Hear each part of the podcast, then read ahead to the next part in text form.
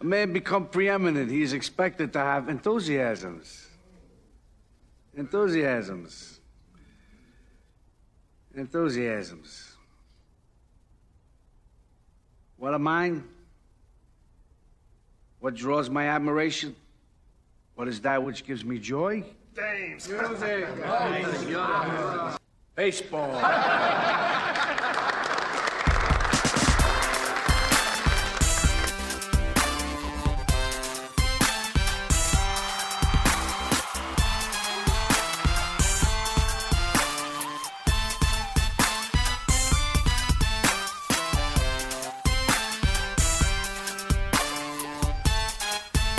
Alrighty, folks, welcome back to the Pull Hitter Podcast. This is Rob DiPietro, the Dead Pull Hitter, coming at you with a lineup tool podcast for the weekend, Friday to Sunday.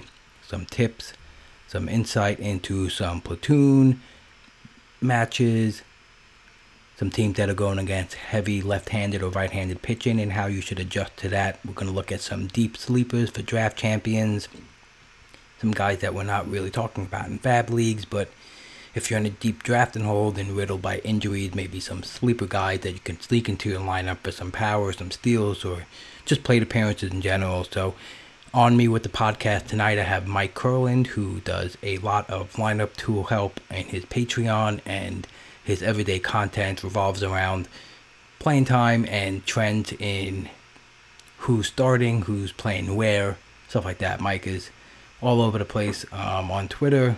Writes for the Athletic, and you could find him on Twitter and um, see everything else that he gets involved with because he's a very busy guy. Um, so brought him on. We talked about some weekend stuff.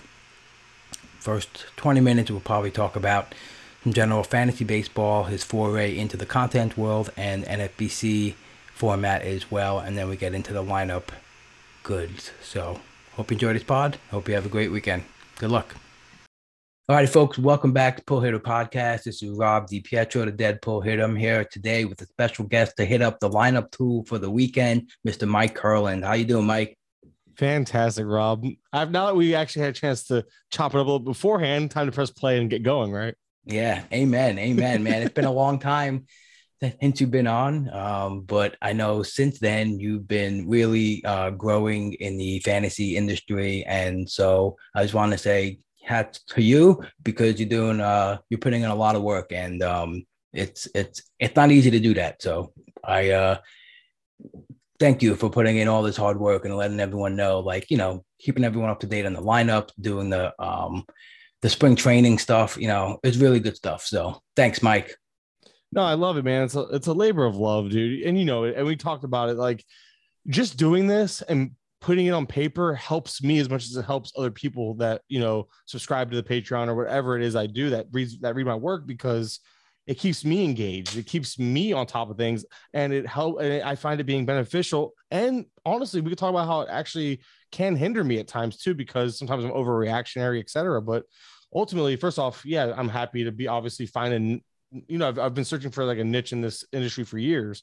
To find one is always was awesome, and to kind of go all in on it and realize that there's more to it than just following who hits where in a lineup. That's where right. it started. I was curious, like my it just started as like, you yeah, know what? Give me a little foray into like tell everyone like your path to doing what you're doing now and like where they could find you. Cause that, you know, like I said, I don't know who who knows who, but it's good to let everyone know like where to find your stuff because it's important.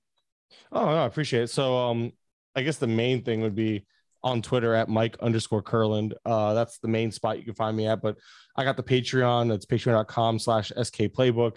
That's where I put out daily lineup notes. It's um literally team by team breakdown. I'm not gonna lie, life's gotten busy. Um, but so I've been doing like two. I might skip if I skip a day. I usually end up making it up like, hey, here's today and tomorrow's, or here's today and yesterday's, whatever. But um, for most, I, I have hit on every single day of the season, so I haven't missed a day technically.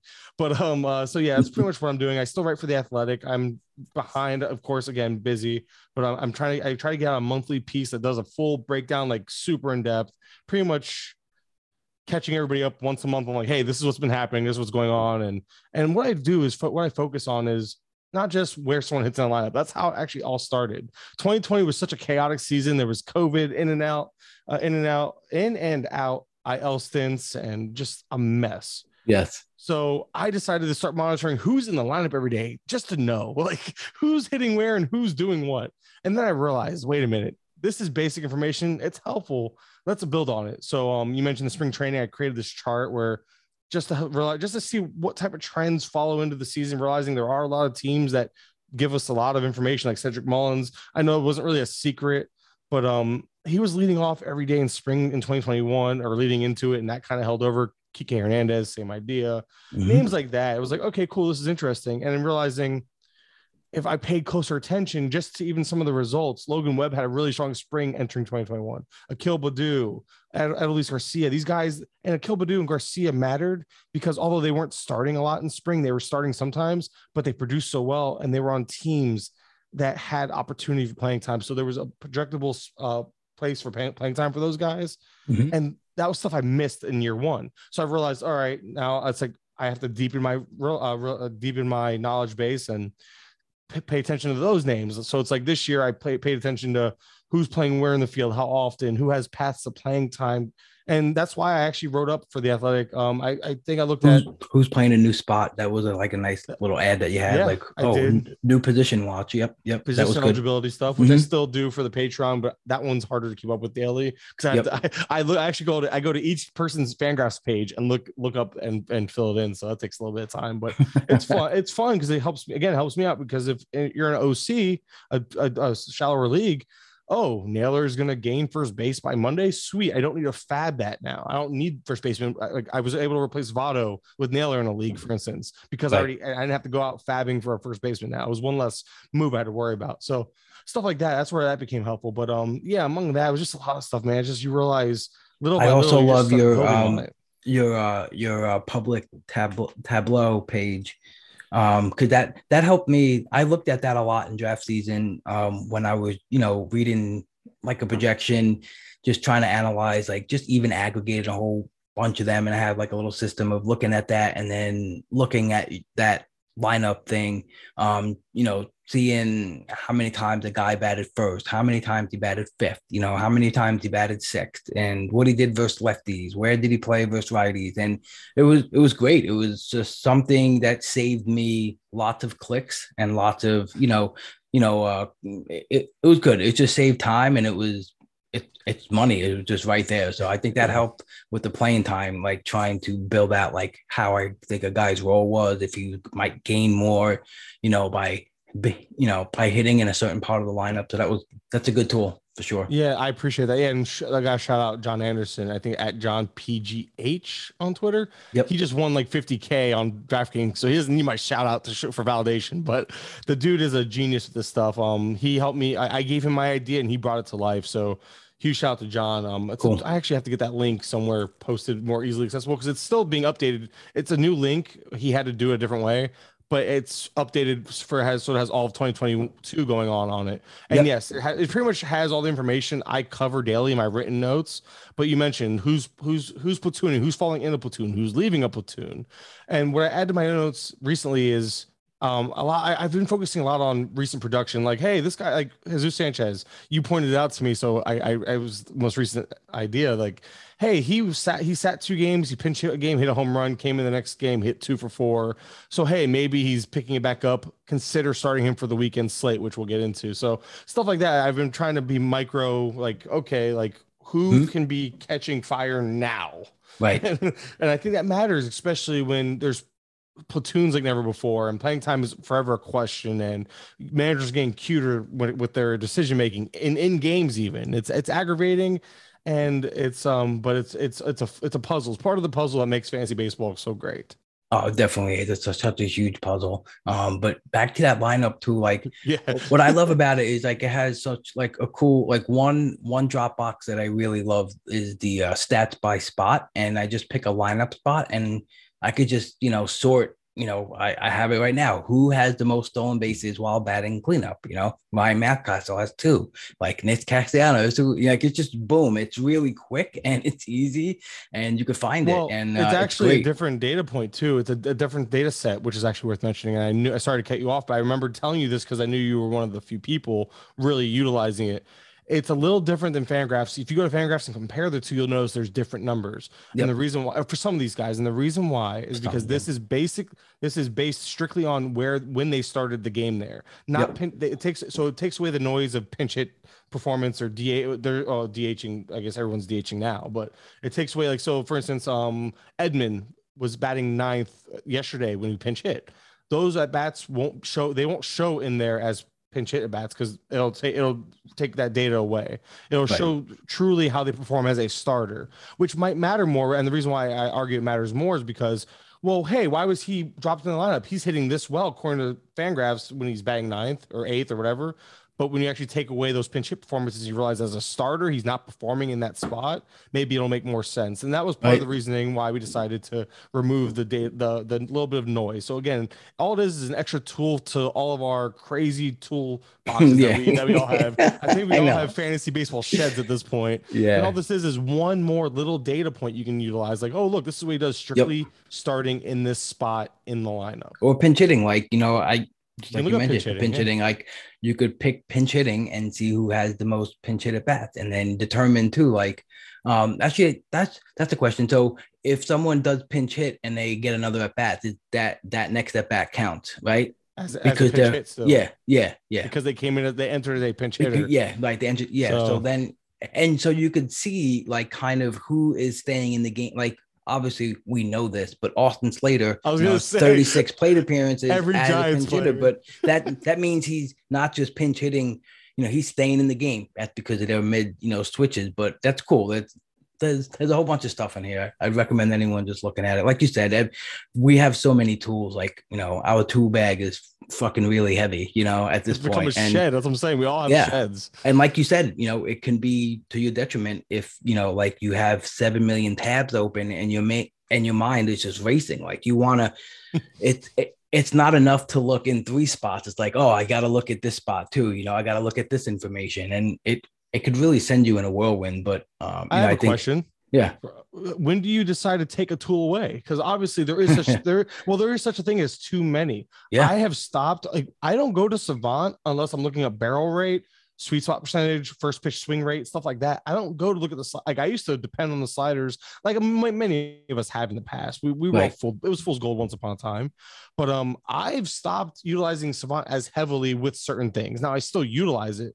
but I, it's weird. Like I've realized I, I go to Savant mostly for like mostly for pitchers because I, I find it very easy to look at pitch mix changes there and other stuff along that those lines. I have a process of going through it for pitchers more than hitters, and I've realized, and maybe a lot of that is because that Savant data is on Fangraphs now, but um, it's also you have to know which play which place does what. Like they measure Right. differently too. right, yep, But um, Savant, I don't know, man. I like that's one of those things where I've I've been less dependent. I guess a lot of it is realizing the sliders are useless as a whole for the most part. Because a Mhm. lot of my a lot of my stuff is when I look at a player, I start looking at it. I look into the. I'm big on plate discipline and other stuff where I just find Fangraphs to be far more just convenient. Efficient, yeah, yeah, yeah, So um, I find myself focusing on Fangraphs and kind of secondary to Savant, whereas like in the past, it might have been 50 50 or even Savant might have been a little more favorable. Oh, because look, look at his hard hit rate. Look at Yeah. his this. And it's like, I, I, I can get more from it. Uh, I get a lot more from looking at a player's approach at the plate than Yep. what those sliders tell me. So yeah, like, and I think like that. Fangraphs is easier too because yeah, the sliders, Mike, are just like that's that's just eye candy it, it, it for does people, and they rely. rely on it too much. It, but it that's sells fine those by likes, me. dude. Yeah, Those no, likes, no, those, it those Twitter does. likes. yeah, it definitely does. It definitely does. You know, but like, you know, I like the custom leaderboard part of of fan Fangraphs. You know, you could put any single metric that you want into a custom one, and it, could- it shows up on their page. You can go to the, you know, and filter it as you want. You know, and it's it's just it's just awesome. I mean, I learned like I just like learning.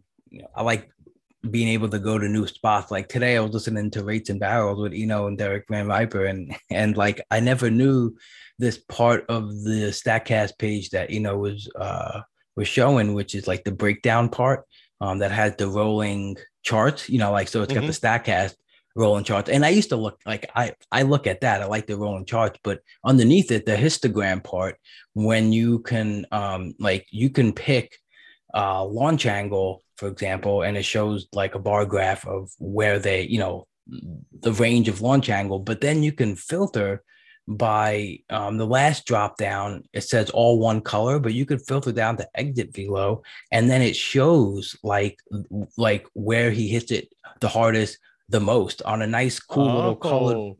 Do you see that? Oh, Are you on that now? up. And that's mint, and I'm like, whoa! Like I just I've like always I've always just looked at this and thought, oh, another Yes. version of what's above it. Like what is Yes, exactly. Because the all one color thing, like it should be like on uh, uh like a colored thing like normally that should be the normal preset because I went to that as they were doing the show. Like I went to my computer and and I brought it up and I even tweeted to them that this is fascinating because again, I never knew it was there. It's a cool little snapshot of, you know, where where you know they have a whole bunch of drop downs and it's just cool to see it real quick Heck. there. Yeah, I mean, I pulled up Mike Trout's. He Mike Trout has three hard hit ball. uh, He has three balls hit at 150 miles per hour. Apparently, like okay, three batted balls, exit velocity 115. Okay, Yep. Yep. 12 of 110. Like okay, like that was. I was always curious how we get that information so fast. And Like huh, I think I think you know you act like when do you start taking things away? Like it's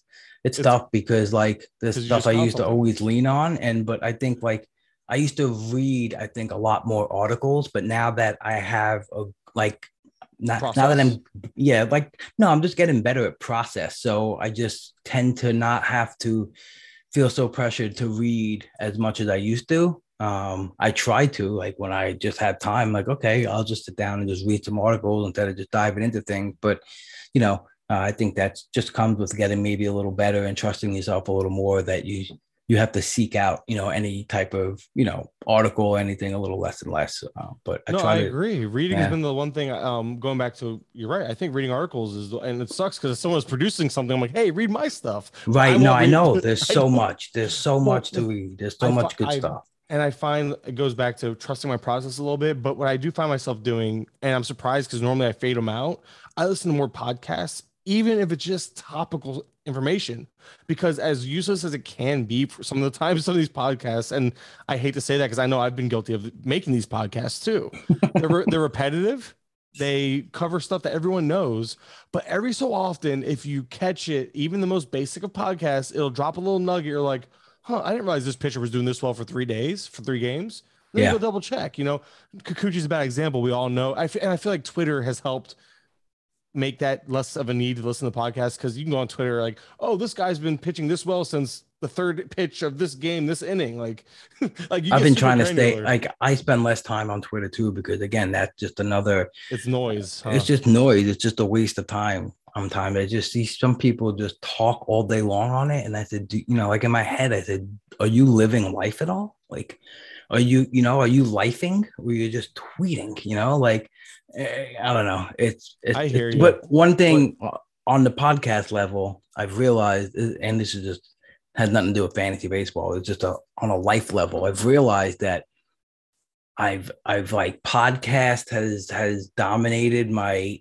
like audio space more than like it used to be all like a lot more music and Mhm. I've realized this and it kind of killed my soul a little bit so I I'm last like 3 weeks to a month I've been consistently just leaning toward you know more music again and I feel better about it it's like, Yeah, it's probably a good mental like Yeah, you need it. almost. You just need it. you need it. It's just so much stuff. Like, all right, I listen to one, I listen to one. And it's just like, you know what? I need to just actually put on a good old album, something I like, something new. Who knows? And just like, that's it. You know, you I need think it. I think, and this goes back to me is um I'm trying to reestablish my process. Last year, I kind of had this weird year just personally where I kind of let it, all go to complete shit, and um that includes my my game, includes me playing. I just wasn't the play, and that's the thing. Like I was, I'm still transitioning to NFBC. Like this was my first year where I kind of I, I've quit all my home leagues because it got to a point where and Zach, that's where Zach and I met. You know, what, what, what is he at now? Zach Doctor Roto Doctor. Roto, Roto Doctor, yeah.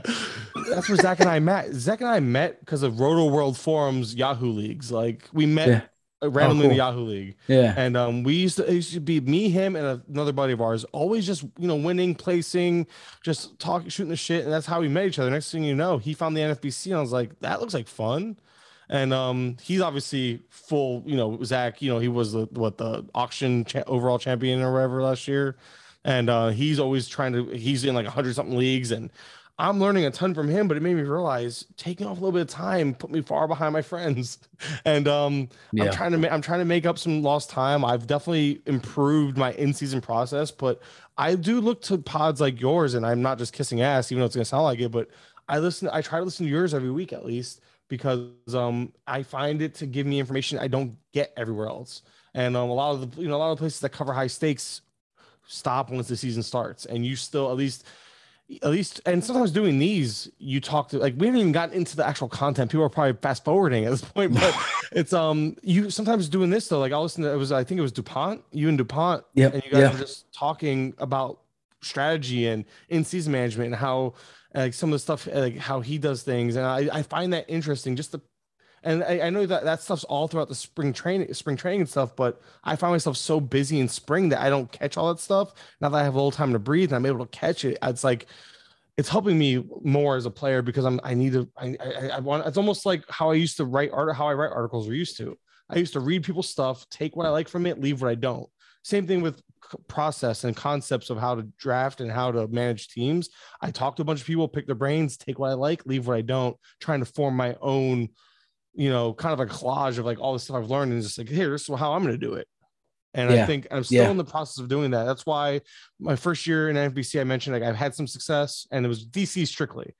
Next year, I shit the bed. This year, it's been a mixed bag, some DCs, some OCs, and um, I don't think I'm ready for a main event. I won't. I'll be, I'll be the first one to admit that. I don't think I'm ready. Um, because I've realized I'm a week late on players that were added on in in some of those main event leagues, and maybe it's because I don't play in 15s where I because I'm not adding those guys in 12s. I'm not adding Eli White in 12s. I did make a comment to Zach that we should add him in the tag team or consider it, but we already had Mateo. We don't want to take two of those guys that are like kind of drains on your batting average, but steals that.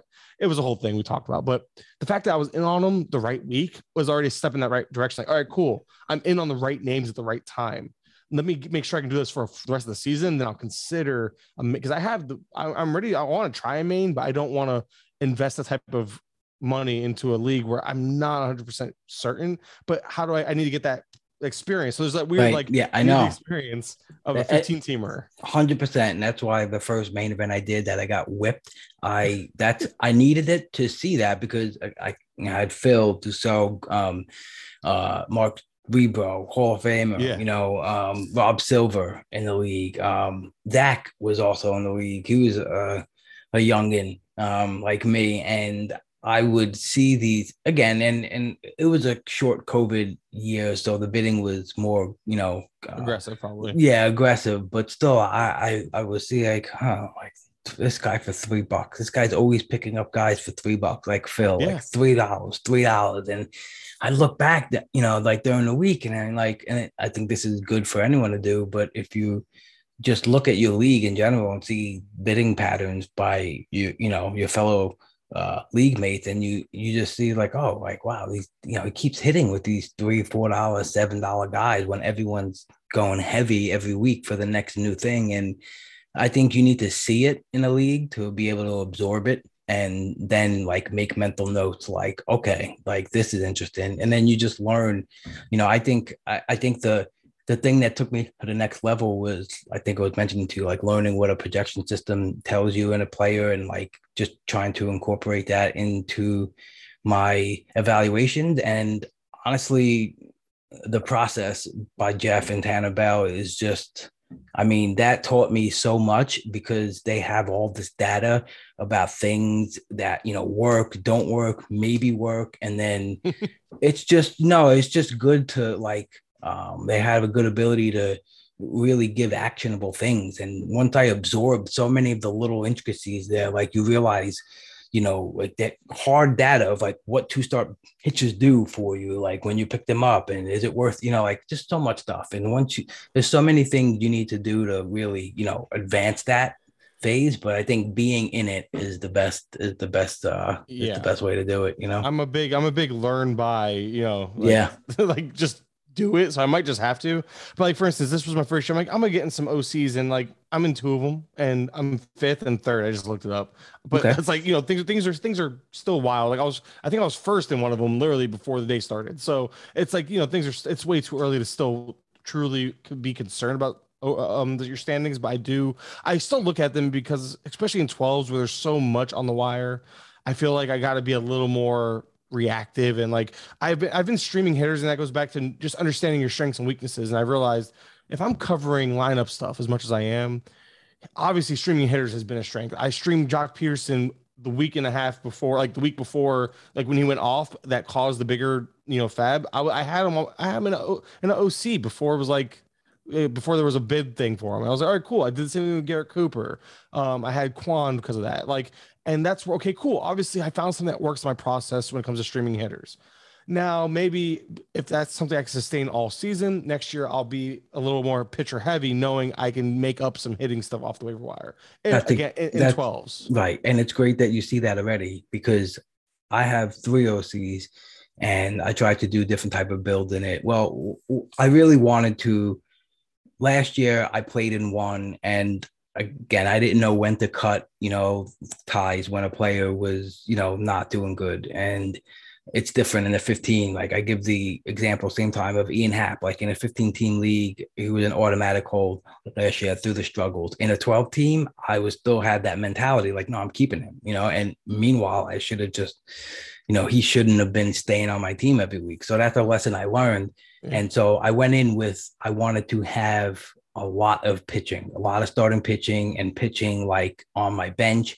And my two better teams, I have one bench hitter um, and six starters that are just I, I stream from my team and I and then I stream bats and it's you know what I wish I did my third team like that too because I just find it that I don't have to make those decisions because on that third team where I have like four bats or three bats, it, it's just guys that I'm like, well, I don't want to cut this guy, you know, and I don't want that feeling. Like, you know, I have like Avisail Garcia, or like, I, you know, I'm like, dude, I can't drop this guy, you know, like, but I'd rather not have that. And just like I said, I got six six pitchers on the bench, and I'm just like, you know, just you know, if I need a Friday to Sunday upgrade, you know, I just change out that one extra bench bat, and that's it. It just like I don't know, it just find it easier.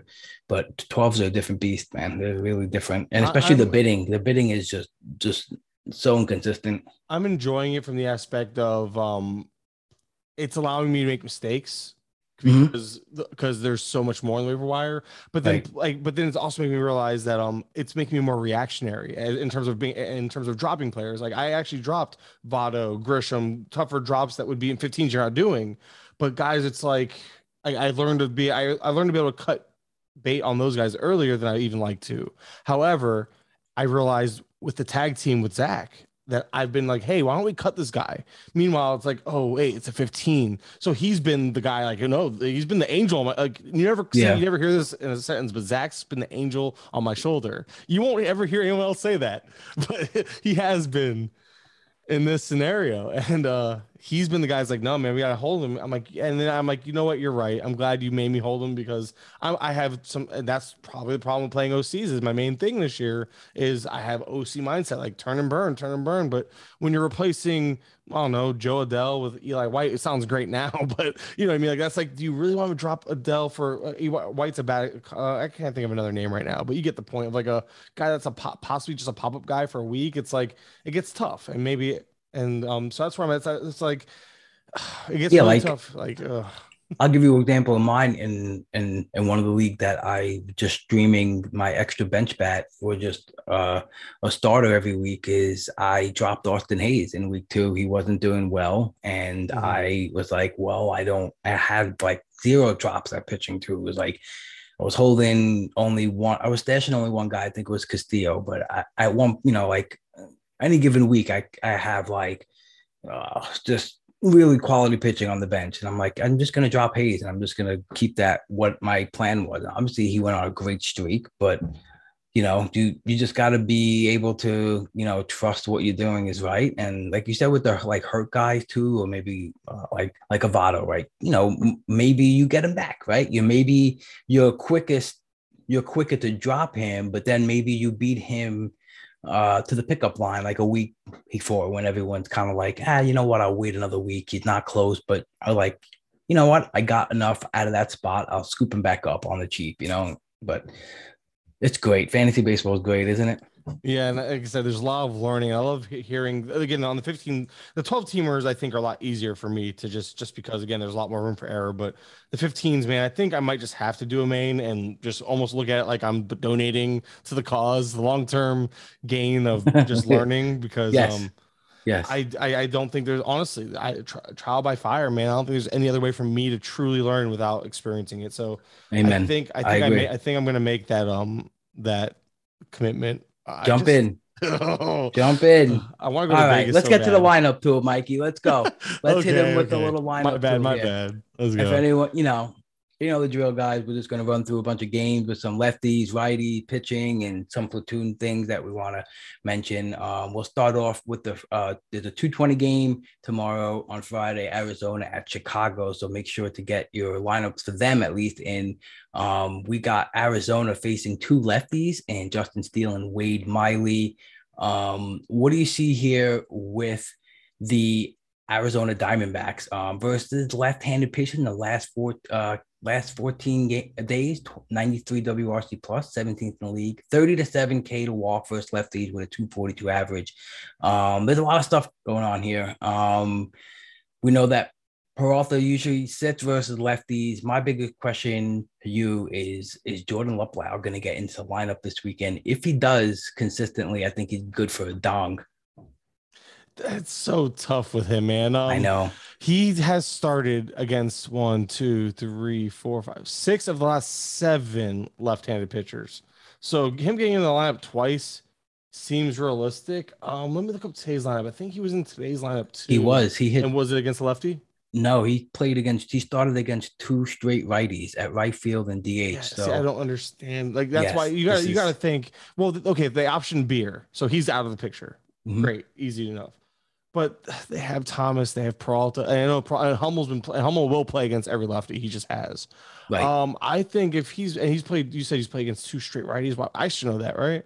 Um, he just went on the IL to Hummel two days ago. So did he? Where where the hell is this information? Where, where did I miss that? yeah, he he's on the IL. Gosh. Ahmed is back on the IL, and um, so I knew Ahmed was. I missed the yeah. Hummel news. So yeah, yeah there, there's no reason to think Luplow won't. He's you mentioned he started two, yeah he started yeah. two straight, including with one uh, two days ago with Hummel too. So I was just looking. I'm looking at the I actually pull up their lineups now. And you know what? Um, we got um, wind blowing out to center field, 20 miles an hour on now, Friday, baby. Okay, you you obviously the weather stuff I've always find found interesting because um I just look at great. rain mostly, Mike. Honestly, but then sometimes I when I see like 20 big, like wind thing. Yeah, but, I'm like, oh, okay. but one thing about wind direction is it shifts so quickly on so a dime. Quickly. Right, I know. So it could be 20, it could be 20 mile per hour that way. And next you know, mid mid ball in the air, it shifts the other way, and next thing that ball just dies. Yeah, just check um, the weather, guys, at like two yeah. o'clock in Chicago. And if it's blowing out, you know, dong away. Luplow, um, I miss I'm upset that I missed the Hummel news.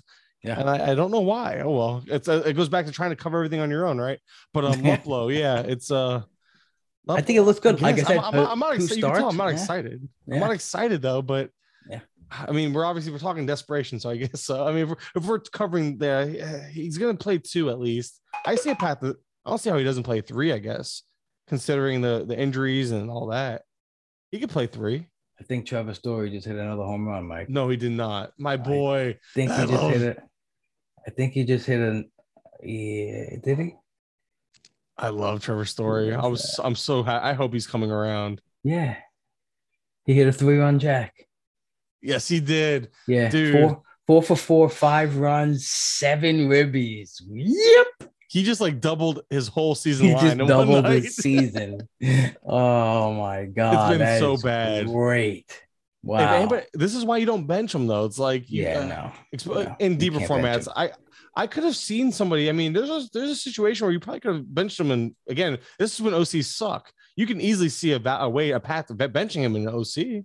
Like, I mean, I wouldn't have because I'm stubborn, but yeah. Um, I did set him in a DC for like for a weekend for the other night, the other weekend because he's been he was so bad. It was like two weeks ago. I'm like, I had somebody, I had somebody running hot. I just like let me make the swap and but then I put him right back in on Monday. But yeah, I, I I love well I love I was all in on um on story. So Yeah, I love this, story. This, this is not a victory lap at all. This is only one game, but man, does it feel good to have some something from him? You know. Yep. No, I know. I love it.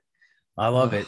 Um, one other note I wanted to make about the Diamondbacks, um, Dosh, uh, Dalton Varsho usually uh, moves down in the lineup or doesn't play versus lefties. He started the last nine of 13 versus lefties, but yeah. he usually bats sixth, eighth, or ninth. So he's going to lose some PA. He's still going to get him in there because he's a stud. But Pavin Smith is still playing every single day. I still like the profile of him. You know, I, I, he's, he, he just seems like a good, solid MLB player. I think he's got a good approach and some decent hard hit stuff. I, I hope like you know ball stuff on him for him because he's a solid player. He's just someone I've noticed too that's been like up. It's been like streaky. It's been like a week good, a week bad, a week good, and, and ultimately it's been like overall not great though. But it's just like lately I've noticed like he'll have a week on, a week off, and um, I think he's kind of cooled back down again. So it's weird though because he moved up the lineup, started sucking. So I think they've been slowly getting him back down the lineup a little bit. Not Yep. really, no. Second, third, he batted fifth in there a couple days. Um, Yeah. that's why it's like I, don't, I, don't, I know they moved him up, but they moved him up when he started hitting well, and then he started sucking again. So I don't know if they're gonna. I think a move back down is likely. But you mentioned what we're what we're focused on is playing time, and between first base and outfield, I'm sure there's a spot in a 15 teamer for him on on most teams. Right. Absolutely.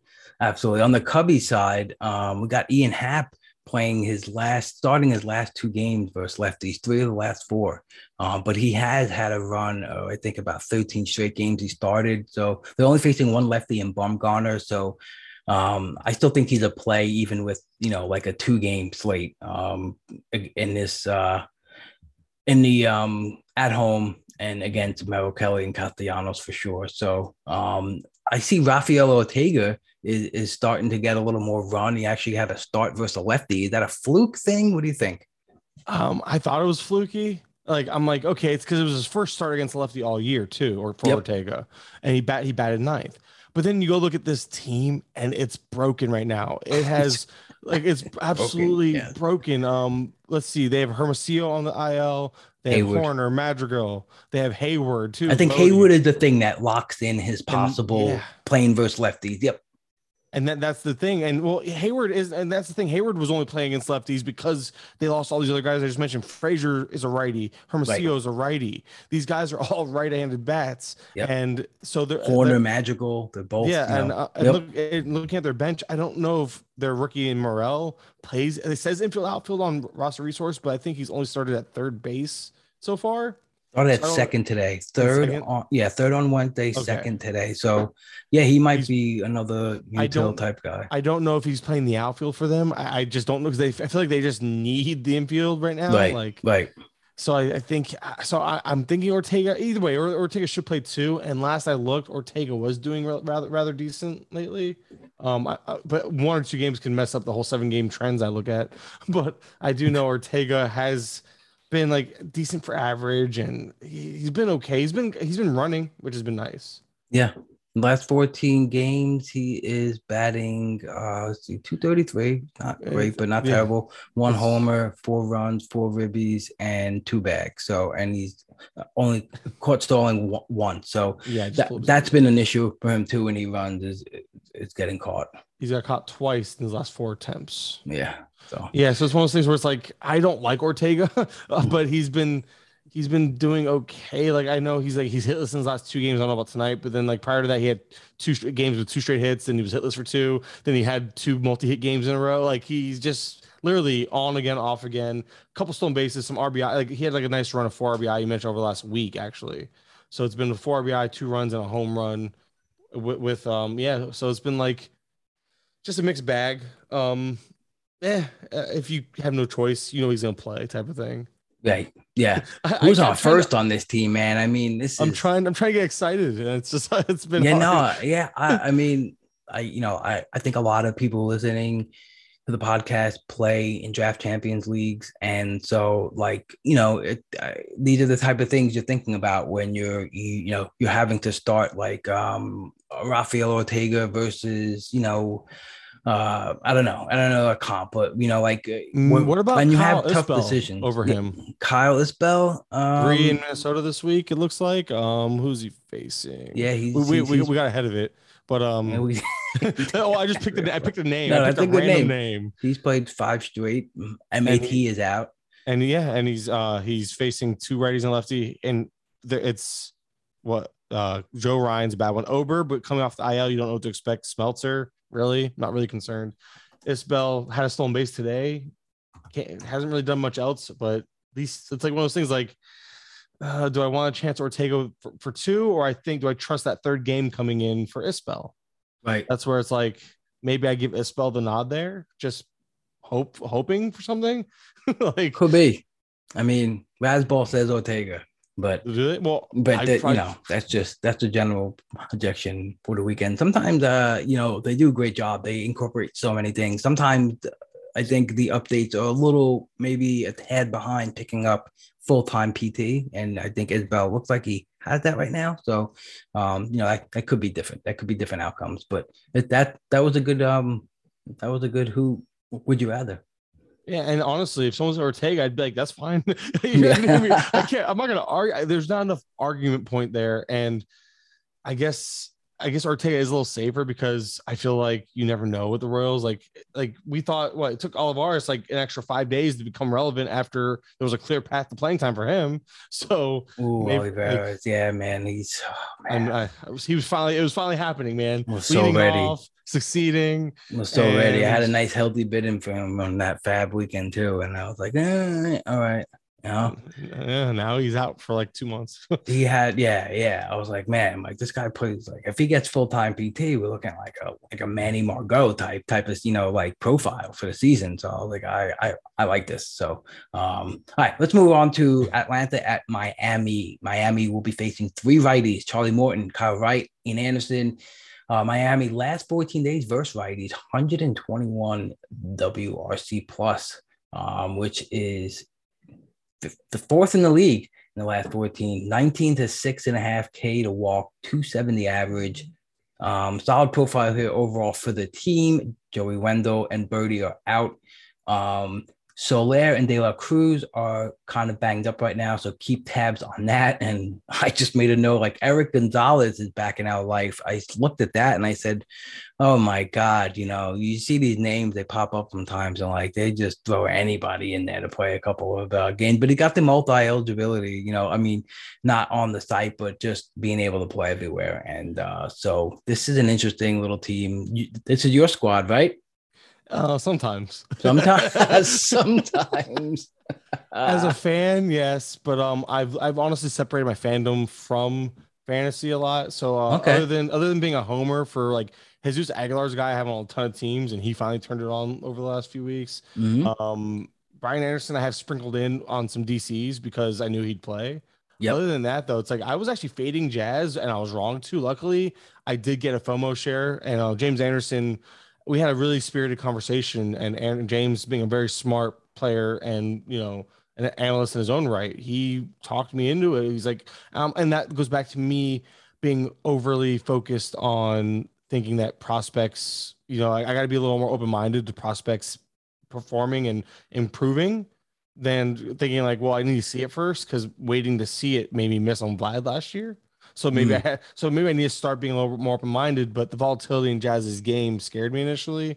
But then I ended up getting a FOMO share, so I do have at least one. So I can't be shut out on him. But I, I was wrongfully out on him. Like obviously it's still too early. I could be right at the end of the day. But to this point, he's been amazing. But um, other Yeah. than that, I mean, he, I actually got him only on one team, and it was an auction team. I love the profile. I'm a big, um, you know, I'm a big fan of the skill set. Um, just wasn't able to like he was. I, I was always beat to drafting him during the whole draft season, and then I was in an auction, and actually like my my speed, power, uh, targets um, went for a little higher than um, I was anticipating. So, um, the speed was going pretty quick. So I recognized that throughout Jazz because he was like one of the last guys that was going to make like a big time difference in steals. And I kind of wanted to like get it and pay whatever I had to. And then everyone else who didn't get steals after, like would realize, oh shit, now they I have to Yeah. overpaying for other guys. I don't know. That was my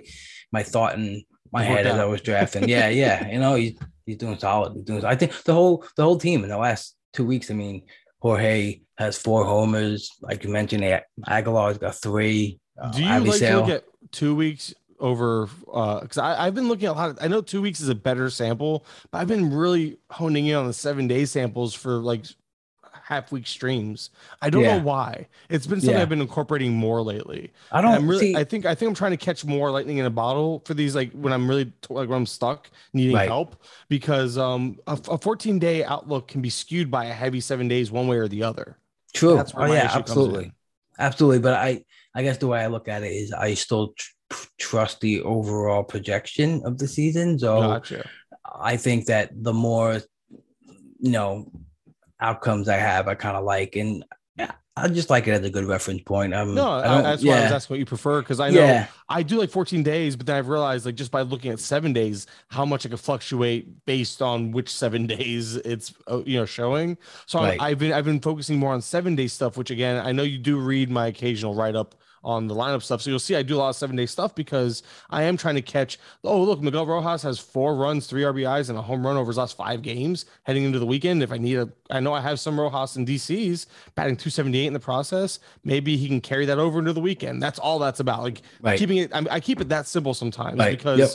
I'm desperate for production oh he's playing and he's giving and he's doing he's showing signs of life sign me up Yeah, That- yeah. that's where No, I get it. Yeah, no, I know, I know. Yeah, I, I get that, that, that like that lure of of that, you know, quick four or five game, seven game good run. Um, yeah, I mean, honestly, I don't even know how much I factor it into my decisions. I just use it as an again, just like Yeah. another tool. That's what I'm saying. It's one of those things like yeah. may, maybe I shouldn't be so in on the seven day stuff, but I've also noticed again that it's helped me stream successfully so far just because sometimes all it is is you catch a hot streak at the right time. It might be that Right. simple. And Right. sometimes over it can be a what paralysis from over analysis type of deal. Like sometimes you hurt yourself by over analyzing. And this could be one of those things where I'm getting lucky right now. I'm trying it out though. And so far I'm not complaining with the results. Now, if only I could stream pitching half as good, I would have some really good teams. well, now you I'm know what to do next year. Like I, know, said, dra- but now I have anxiety for a year until I get the draft again. Great. Well, just just pick up the best starting pitchers in your league and hold them, and then just Yes. just just that's it, and then you'll have some good pitching for the rest of the year. Because, um, I like like the smartest man in the room, uh, not this room, but in in any room, Phil Dussault just said on my podcast on Tuesday was that you know once you get later into the season, the SP sixty is not going to be the same SP60 as now. It's going to be much worse. So you because of injuries and because of the guys that are going to come up, and so you want right now to not only get those pitches, but like really throw them. You know, accumulate the innings and then tweak afterwards if you have to try to lower your ratios or add saves. You know, now's the time yet you really want to bulk bulk up. Bulk up, even though it's cutting season for all the hammerheads in the Jersey Shore. it's uh Uh, bulk up. Uh, all right, let's move to Cincy at Toronto. Toronto's going to be facing three righties: Luis Castillo, Hunter Greene, and Overton. Um, so Toronto in its last 14 versus righties, 76 WRC plus, which is 27th in the league, 25 to seven and a half K to walk, 209 average, 116 ISO, which is 25th in the league overall in the last two weeks. Lourdes Gurriel's a little banged up. Um, there's a lot of consistency in the lineup. This is with three righties. This is a Raimel Tapia weekend, especially with Cincinnati Reds giving up the sixth most stolen bases in Major League. So if you got Tapia, fire him up for some steals, baby. that was the only name that came to mind. I'm like, I'm looking at there's, I'm like, who's like, who's a streamer, who's a streamable piece, and he's probably the only one that's gonna play. Um, Yep. enough this Enough. weekend, especially if, especially if Gurriel is gonna be, uh, maybe Gurriel takes a day off or two, you know. Right, right. And if that's the case, I I probably see them, uh, you know, sneaking in another DH game for Kirk, or Zack Collins pops in the DH, and still have Bradley Zimmer just humming around, but he hasn't started a game since May seventh, so which is for the better. I think he's just uh he's there for the ring possibility.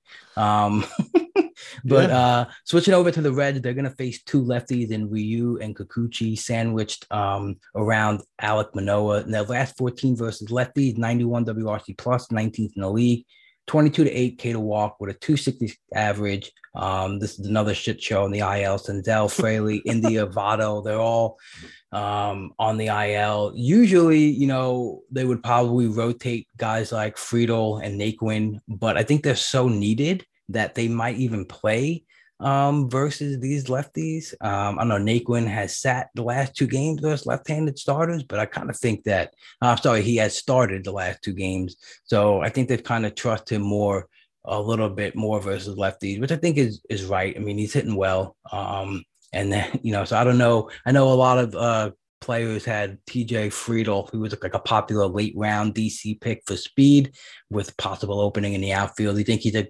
Kai who might get in more than not only is he have to face the handedness, but you know, it's three like solid pitchers, you know. Um, um, he's he's slowed down. He has yeah. slowed down of late. That's the big thing. Like he was running hot for a few games. I was like, oh, cool, maybe there's something there. And then you realize there's not. And he actually has not started against a single lefty this year. Yep. So that tells me that even even with all these injuries and issues going on, they still haven't made a point to get him in there against lefties. Yeah, so, so this Friedl, is going to be freaking Albert Almora because he's been, you know, he's been playing well, center field and I'm trying to think because uh, I know Votto's supposed to come back for the Friday. Which another thing is, is I'm not starting Votto anyway when he comes back if I can avoid it. But yeah. Now, now you're giving him two lefties and just tough matchups as a whole. So Votto, even though like, he's he should be back, he's still sit for me. Maybe I need to see. Maybe, maybe he'll pop off over the weekend, giving you some confidence because that's a really tough matchup set of matchups here. So, yep. Um, but I do think Naquin will play at least two of three, and I sat him for the two game stretch this early this week, and it crushed us. I think he, I think he hit two home runs over the last two games. Like, he did. I know. I sat him in. I think I started him in one out of seven leagues I had him in, yeah. in, in, draft champions, and that's just gonna happen. You're just playing a probability game, and uh, oh, I don't I think agree. that's a bad process. You know. No, it's just frustrating because now now we're saying, hey, he's running hot. yeah, get him in, even those no, lefties. yeah, we're saying he, we're saying he's running hot, and now it's like, but now actually it's either a start him and risk it, or b, you know what, maybe I should sit him some more and now regret it. Like it's gonna burn you either way. I feel like it's a lose lose for us now. it definitely is. It definitely is. Hopefully, a team gets a get a little you know healthy because they need it. I need I need India back. You know, I miss him. Uh, baseball misses him, but uh.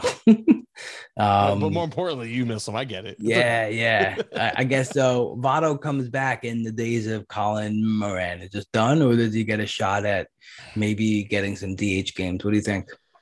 I, I mean, it's been pretty much like home run or bust. I feel like right with Moran. So I don't know yeah. if it's beyond beyond DH like help. I mean, Moustakas hasn't stopped. He's still hitting well, and yep. the plate discipline has been very strong, which is encouraging. Because if, if, if he was doing this, if Moustakas was doing this with like a thirty percent K rate, I'd be concerned. But he's actually not striking out as much, at least lately. Um, so I don't think Moran falls into much more than a back to what he was doing with the occasional start slash day off help. But what mm-hmm. maybe maybe one game this weekend just if Moustakas sits because Moustakas is on like seven or eight straight game starts.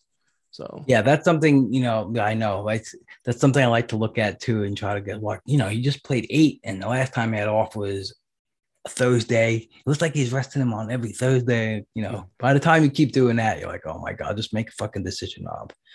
You know, that's what at least I tell myself sometimes. Like, all right, you know, that's how I was with like, VR, man. VR, I had I had VR early on before I dropped them, and uh, yeah he was it was weird. The Cubs were doing they started him four straight, sat him for two, started him for four. Sat, there was a there was a it was almost like a routine. Him and um I think Wisdom started him for four, sat him for two, but would pinch hit them in between. So you yep. still get the at bat. So it was really weird. So it's like, but then you realize obviously injuries pile up now. The VR is playing every day, day, blah blah blah. But it's one of those things that no, especially getting, wisdom though, think, Mike. You're totally right because I'm like, oh, this makes sense. This is the pattern. This is the pattern. And all of a sudden, he, I think he played like 13 straight games. And I'm like, whoa, I'm like, where's this coming from? but then but then he sat like two or three, but then, then, he, yeah, he home runs off the bench. So it's yeah.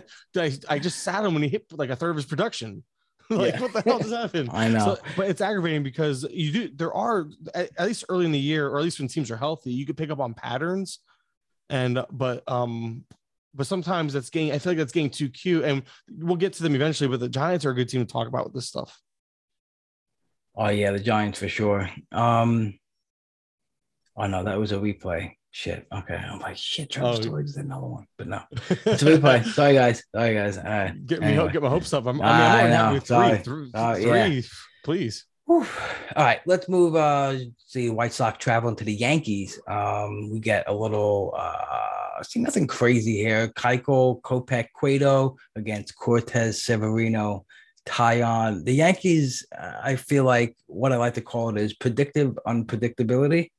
Um, it's like I don't know. You kind of get a grasp on who's going to get off when, but then you really just don't know. You know, like again, Aaron Hicks will play each straight and then get two off, or then he'll go on a two on, one off type of situation. And oh boy, it's just a lot to hear. I just like at this point, I'm just like, if I think they're playing two out of three, I'm just starting them. It's like almost easier to just put them in there, you know? I almost was gonna ask. Um, and I guess this again, I'm, I'm really good at tangents, so here we go. Um, in general, are we overemphasizing trying to get these plate appearances like this week? Seeing Naquin because we played probabilities hurt us when really whoever he played for him probably only played two or three himself. And that's where I'm getting aggravated because in today's game, starting LaMonte Wade because he had three games on the roster in cores, knowing he's going to pinch hit probably even the one he doesn't start, et cetera, et cetera. Granted, he dealt with an injury, which was, you know, un- unfortunate, but that's just one of those examples where you played probabilities because you played cores and you played, you know, he had one lefty, but, you know, he could still pinch hit. That might have given him the edge in your brain. It's like, are we overdoing it sometimes where we should just be playing our best players quality over quantity at times. Again, it's always dependent because you're not going to sit a guy like Jeremy Pena who has three for a Naquin. Like uh, that's a right. terrible example. You're not, you're not making that. You're not making that decision ever usually, but um it's just the point is you don't start you, you won't sit somebody you know is guaranteed those starts more than likely but it gets point where it's like oh this guy has four games this guy has three but how likely are they really going to get that fourth game if it's a double header right so it's like I know we play probabilities and you're never wrong for playing probabilities, but are we some maybe do we need to start altering that a little bit? I guess it is player by player. I think it is player by player because I still think the probability uh, you play the number game by you know giving yourself more opportunity, but I think it's definitely case by case because quality of player, quality of the pitching, you know, like mm-hmm. like you're looking at the Yankees and you're saying, okay, like uh, I was you know, obviously a lot of the guys are really good. So it's tough to give that examples, but like, oh, they're playing Keuchel and Cueto. You know, Kopech might be a decent matchup for them, but they're at home. So like, I think pretty much you're you might be saying their two out of three from Hicks might be better than a full three from you know uh, I don't know Ben Eli Gamel. White? You know, like yeah, Eli White again. Eli White. Eli White again. White. yeah. Well, because he's yeah. the, you know he's the hot name. People are plugging him in because they need steals. I get it, but at the same time, it's like you gotta realize like you might not get those steals. Like yep. he could crush you. Like, so it's like, I feel like he is that guy that you kind of, he is a fringe guy, like it or not. Like, he's exciting. He's fun. You want to start him because you need steals, and that's why you picked him up. But yep. at the end of the day, he could end up like Brad Miller, where he's hot for a week, you missed it, or you plugged him in too late, and now he's back to the bench or not playing. For, like, he, he led off against a righty. I'm like, oh man, the Eli White experience is happening. And then he quickly moved off leading off against righties. Like the next day, the next righty they faced, I'm like, I guess that was the end of that, maybe in terms of at least being a full time leadoff guy. Because I thought maybe they've been searching for one. They, they just haven't landed on one. You know, Brad Miller's had relevance here and there, but I'm talking about the Rangers again. Now I'm getting ahead of myself, but but you get the point though. It's, it's just frustrating because it's like it's yeah. just it's just it's frustrating, but it's so much fun. Anyways, yeah. as yeah. you were, yeah, no, I think think that you're starting I just think you're starting the Yankees, like most of yeah. their guys. You know, if you want to play by play, you know, uh, you know, maybe Gallo's the most likeliest to sit versus Keuchel. Um, but Ugh.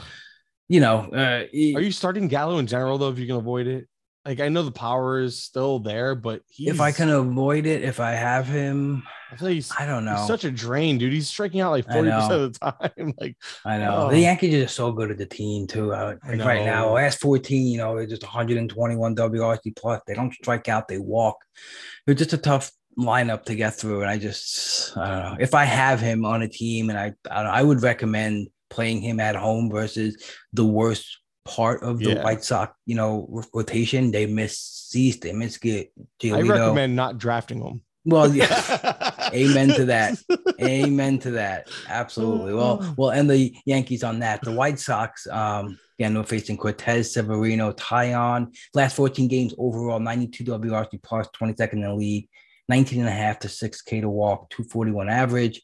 Um, just like a, a little dance between Leury Garcia and Josh Harrison right now. Like I think that's the biggest uh, the biggest takeaway from their lineup. And you know, this is uh, Adam Engel definitely going to start versus a lefty, so that's one game. Might play two, and I like to see AJ Pollock not not not doing two games on and one day off like it mostly was with the Dodgers, or maybe I'm just making that up, but it seems like it was. But getting a lot of good pockets of like five or six games straight and then one game off, I think it's that a little easier to work with as fantasy players um, than his his usage with the Dodgers.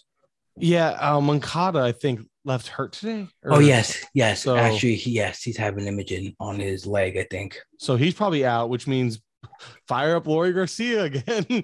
like that's the gift that keeps on giving there. Yeah, Um, and Yep. Leury, knowing knowing uh, Tommy La Russa, he's going to be batting second or something in the process. So, uh, but yeah, I guess Garcia is safe, and which could lead to more. I, I guess, Josh Harrison. yeah, I guess Harrison's probably the big. Yeah, those two both benefit because I'm guessing Harrison to third and Garcia stays at second. Um, it doesn't matter, I guess, between the two of them. But then I don't know. I feel like he's been. I feel like they've been forcing Engel in there a lot too lately too. Yeah, I Yeah. think he's just such a solid like power speed guy. I've always loved his uh I love I've always loved Engel's um, you know, skill set, you know.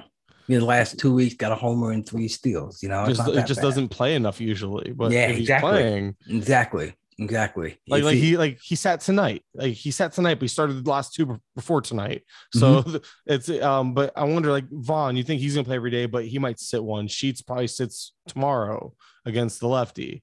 Um, so I mean, I guess yeah, it's the usual stuff. It's Yeah, I'm always tantalized by Engel. I can't get off of Engel. I'm just, I'm just looking at his his steamer bat rest of the season It is 200 about 200 plate appearances and six and six, six and seven, eight and seven, and like and you're like, wow, that's like give him give him 500 at bats, and you're getting 15, 15. Like this guy's a stud. He went seven and seven last year with 140 plate appearances. I know. I don't think I people know. realize Engel did that. And he hit 252 in the process with a subpar 279 BABIP, which is not something he would do with a full-time gig because he has the plus speed. However, obviously, um, he isn't relevant because he's not playing every day.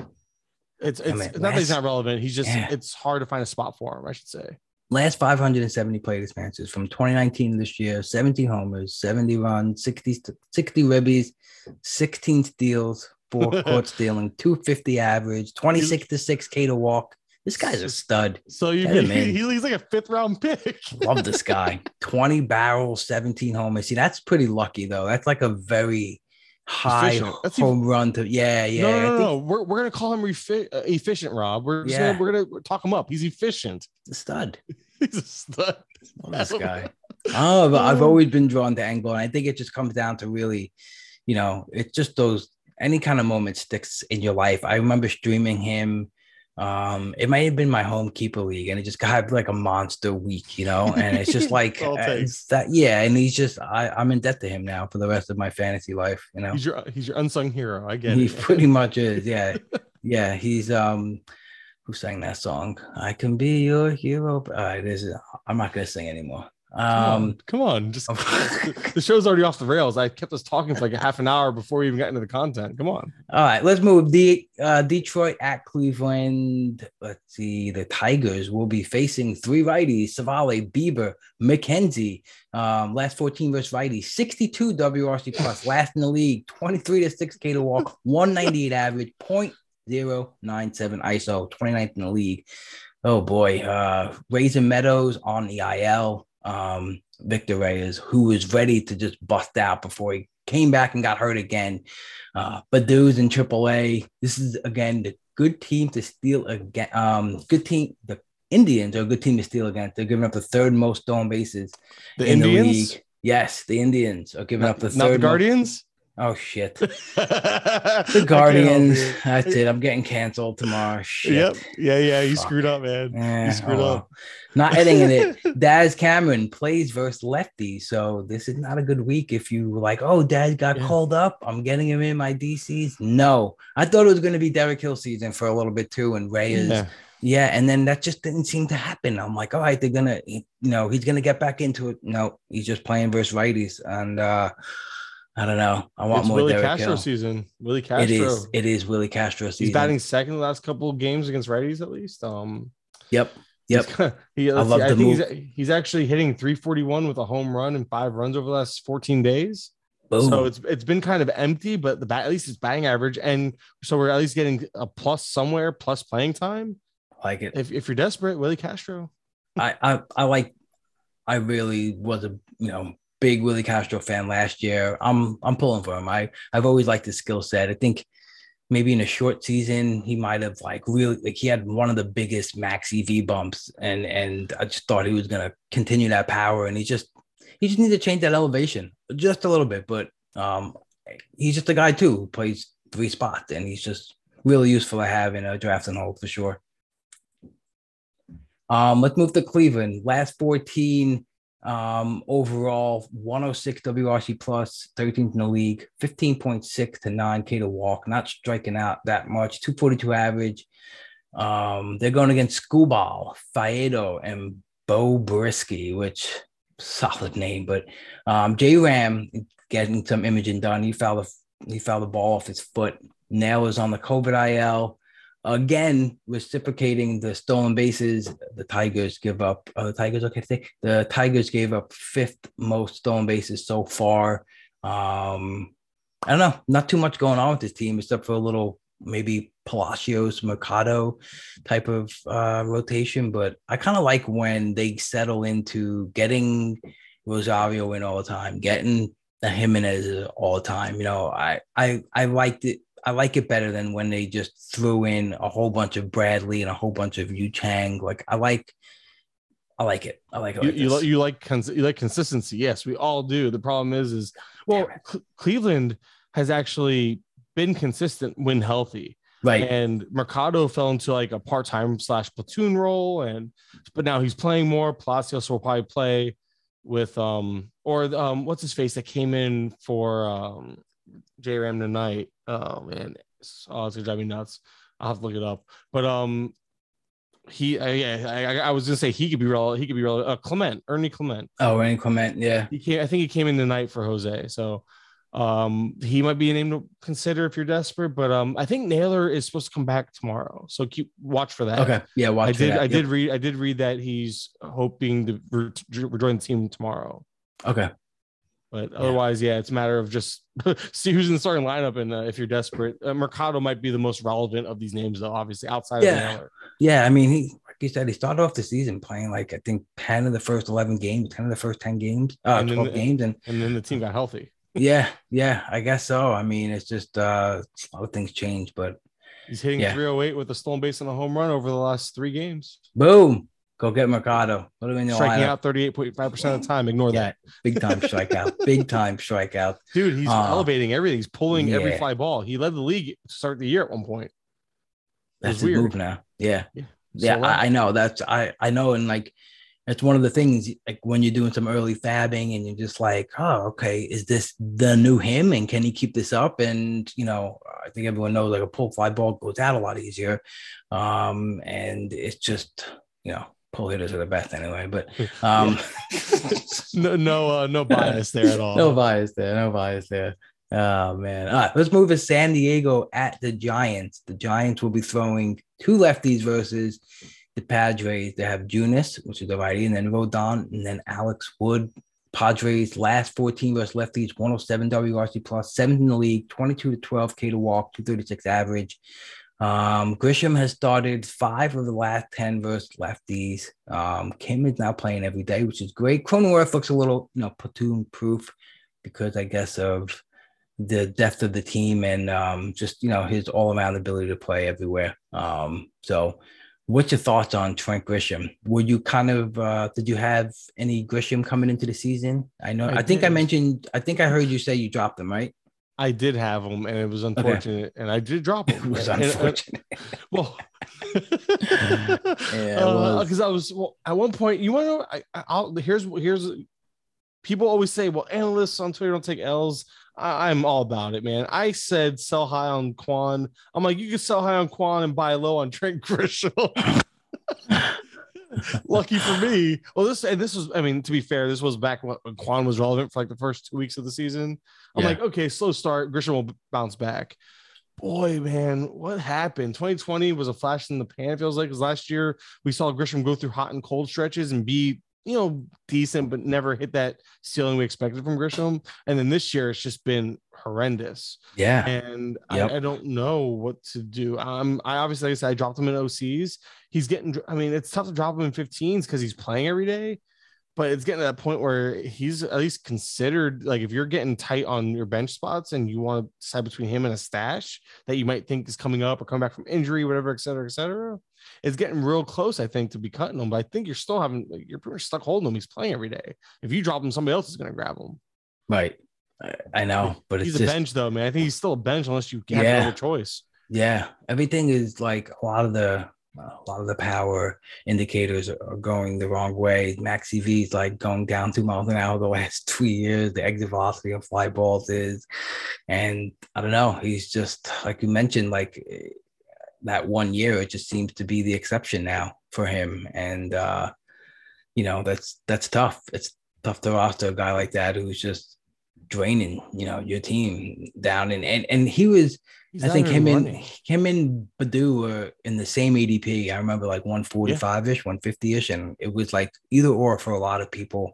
And I think that really stresses like you were counting on them for 15, 18 steals, maybe, you know, max. But I think that's a lesson in falling into that I'll get steals later trap, you know, which is, you know, got to get them early when you could know that the guys in the top rounds might, you know, have more security, more, um, you know, playing time. Yeah, you think that, right? And then you draft Buxton and Ro- Ro- uh, Robert on the same Hmm. team, and now I have no stolen bases on one OC. I'm over here fighting for like stolen bases because I have those two guys. I have those two. That's a fun team, though. I don't give a shit Oh, what I they're love doing. it. I think.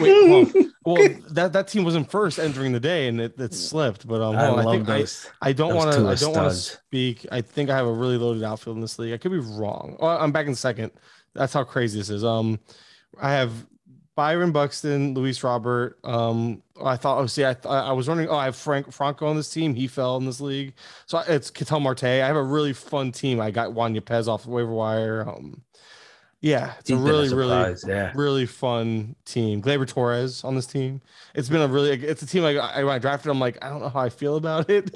And then it's been like, it's been really fun, except for Brandon Woodruff. That has not been fun. Thank you, all Brandon. Woodruff. Yeah, I think he'll be fine. I think. Yeah, but it hasn't been fine. It hasn't been fun until now, up to this point. Yeah. yeah. I'm in second. He he's a there. He would be the difference in why I'd been first. To be honest, I'm Yeah. last in ERA in this league. he'll get you there. oh, I know. I'm, I'm being patient. I'm not dropping them. I'm still starting them. It's just one of those things where it's been a really fun team. I was not expecting it to be as fun as it's been, as it's been but when when when you draft uh Buxton and Robert and you have um Wander pretty much leading your way in steals, that was not part of the plan Right. Yeah, that's true. Wander's been definitely a little more aggressive than I thought. and successful, which Yeah, is and- which is the main thing I was fading. I didn't. He went his whole career in minors and everything super unsuccessful. And you know how that is. If you're not going to steal successfully in the minors, where it's easier to steal, what are the odds that you get better at, at stealing in the majors? It's just not usually in your favor. I know he's in like I know he's potentially like an all time type of like prospect, but I didn't expect it to be like oh suddenly you're perfect. Like I don't think he's been caught yet this year. suddenly he's like like like what is he like five for five? Like what the hell? Yep. I just don't understand where that came from. That's Speaking of speaking of all time prospects, Jurickson Profar pretty much playing 40 straight games, batting cleanup, but get him in your lineup this week. Two tough lefties, but I think you're playing him with that first base outfield pretty much Yeah. in most spots that you got him, uh, unless you just have great depth or, uh, around your team. But um, let's move over to the Giants because they're really fun. Um, they're facing Manaea, uh, Manaya, Manaea, Musgrove, Clevinger. Uh, so two righties, one lefty. Last 14 Giants 128 WRC plus fifth in the league, 18 to 12 K to walk, 266 average, 268 average, which is first in the league. Um, back, Longo's back, Wade's a little banged up. Um, Wilmer Flores losing playing time, which really hurts my soul. He's so I just love him. He just had a good skill set, but he's still, you know, very, very valuable in deeper leagues where you can use him in multiple spots. Um, so you got the one lefty. So Joc will probably sit one. And uh, Slater will probably only start one because he only starts uh, versus righties. So uh, what do you what do you got here? Sorry, versus lefties. What do you got here with the Giants? Um, this is going to be a big mess going forward. It was kind of nice when all these guys were out, right? Like Estrada every day, like he was one of my best pickups of the year. Um, but then you know, like La Stella's DH two his two games. So I'm wondering how long that lasts where he can't play the field, you know? What do you think about that? La Stella, of course, he DH and hit a home run leading yeah. off the yep, uh, sec- yep, his, yep. his, second game. But it was weird because the first game he DH got one at bat before he got pulled. So yeah, it shows you that he's he's not part of the the sh- like the guys that are going to stick. Um, La looks like he'll be platooned when when possible they get Ruf. Ruf doesn't even start, but he started the last two, of course, but he hasn't been starting. But he he has he'd been getting into every game, getting two bats a game because he's just been pinch hitting. So the Giants are risking it because with benches now back down, they pinch hit and play matchups so much within the game that they're leaving themselves possibly stuck having like pitchers pinch hit if they go into extras and stuff. You know what I mean? Or if there's an injury and oh, all their hitters are used off the bench. It's weird that they're really willing to do that. But um, getting back on track, Yaz is probably one of the few. Yaz and Belt, probably the only two guys that aren't platooning even in game. Uh, usually, like you mentioned, Joc he'll start, but then Slater will come in usually for Joc, Or La Stella will get DH'd for Flores or Longo or whoever's off that day just the way it works. Um, it's been mostly Yaz and Belt, the only two I feel like they get into games that start games, start to finish for this team right now. And Crawford. Crawford and, doesn't yeah. Crawford doesn't really leave. But those are yeah. the main names. Like if you look at it, uh, Wade, he he uh, when he was before he got you know a little dinged up, he would lead off for like two at bats and then get pulled for Slater or La Stella or anybody. They would just you know they they move everybody around. Um, same thing. So it's like it's just frustrating. But yeah, those three I'd say what Crawford, Yaz, and Belt probably the only three that are secured. Yeah. I wonder, like, you know, how, you know, obviously every team has to deal with it, but when the rosters go down one more, you know, interested to see how much more they try to manipulate that. But it's, it's a, it's a hard team. I feel like they're a hard team to roster until the, like, the setting is perfect. You know, when you have that three game set where you know who's going to play well, you think you know who's going to play, it could work. But that's the, you know, it's hard having too many of them like on a draft champions team. You know, I know a lot of mm-hmm. people like to stack teams, and if this is one team you don't stack, unless you just look at that WRC plus of the team and say, you know what, maybe I will just stack the Giants. I'll start them all. And I'll have a good offense. well, and like I, I, bet you it's one of those things that if Joc was running hot, they're not going to pinch hit him. They'll they'll find somebody else. I think a lot of this is player specific in terms of performance. I should say performance specific. That's why, because Yaz has been Yaz of old so far this year, and maybe yeah. people don't even realize it. But there's a reason why he's not being pinch hit for. He's hitting well, and Joc is not. But when Joc was hitting well, and they were still having Slater factor in as a pinch hitter, it wasn't Joc getting pulled out of the games. So um, I think there's less room for error for these guys. So the best hitters, and especially in the outfield, the best because they they're, they're so loaded with lefties that Luis Gonzalez, who was crushing, got sent down. Like they couldn't make room for him because they just they didn't you know left the outfielder. But um, it's one of those things where I think performance will dictate who is getting platooned. So this is one of those teams that not only do you watch and monitor what they do in games and who gets in and out, but how their players are playing overall will also help you realize, well, okay, this guy has two games, but is this really going to be one and a half games? Like Joc, if you go this this week, you might get eight plate appearances out of the three games. You might get 12 it depends on how he pinch hits. Does he come out early in a couple of them? Does he come in early for that one to give you the extra? It's it's a I think closer to eight. I think you can expect about eight plate appearances, but that's like the fact that you can get less scares me. Like he could be pulled after two at bats in right. one game and one in the other and not play against the lefty at all. Yeah, that's a great point that you make when you think about that. Well, what if it's you know not even that and it's even less? Then kind of got to pull away with that. But yeah, Yaz has Yaz has been interesting this year. He cut his strikeout rate dramatically um, yeah.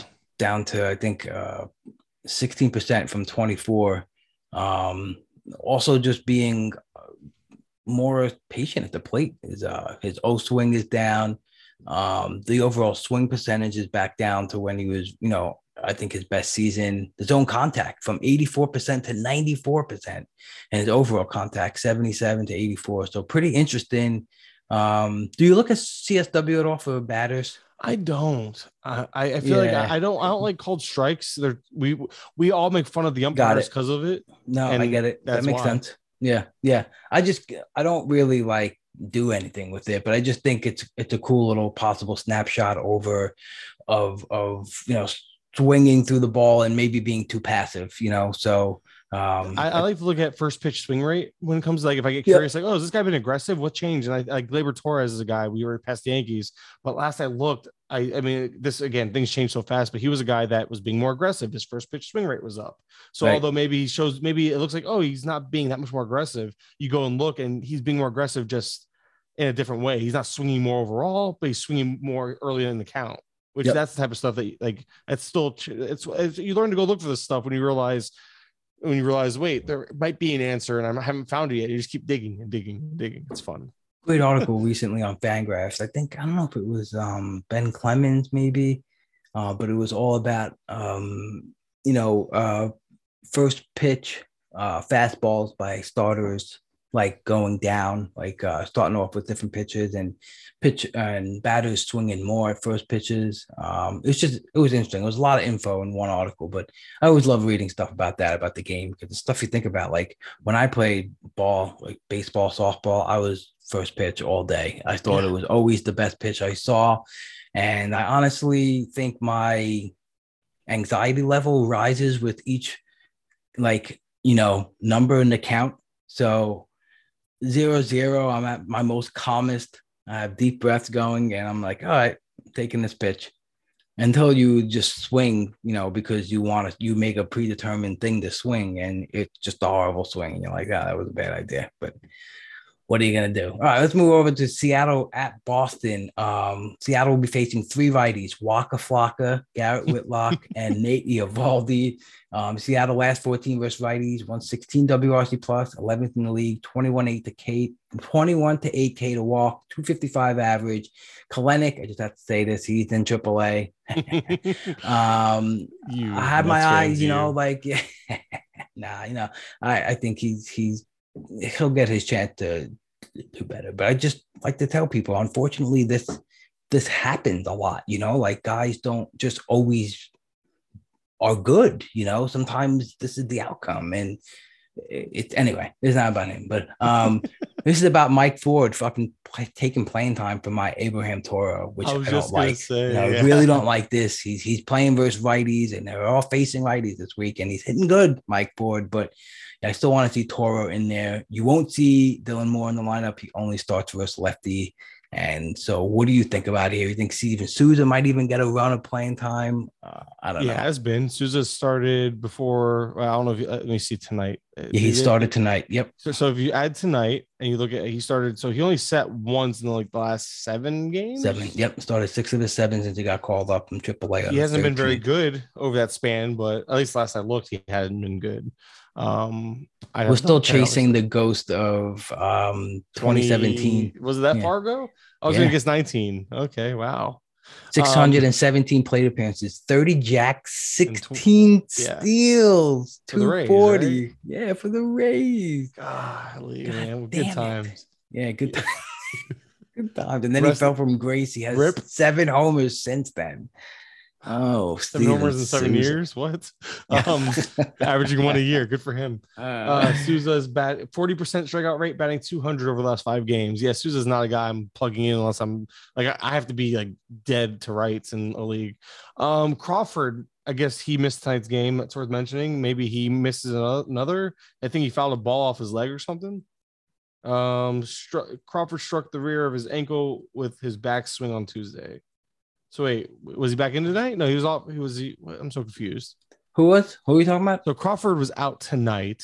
Dylan Yes. Moore started for him. He Um, he he swung and on his backswing hit his Yeah. ankle, which is impressive when you have good back control like he does. Yeah, so uh, it sounds like it's nothing, but maybe just a day off. This report, I was reading when the report came out. Yeah. out today.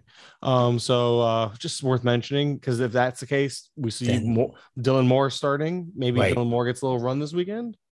I hope not. I but, hope uh, Toro, but I don't think Toro Toro. plays shortstop. I don't think Toro does shortstop much. No, no, yeah, they'll probably put more there, but uh, Crawford, uh, yeah, he, He likes to gut it out. he'll probably be fine. it's crazy the his placement in the batting order this year too. Just been Well, he, he earned stuff. it for a while. Yeah, I know, I know. He's uh, he it, it it's good. I've always been a a JP Crawford fan. I've I've always liked. He does his- this every year, man. He showed us he just what he did was he flashed early. Normally he flashes in the middle of the summer for like a month or two.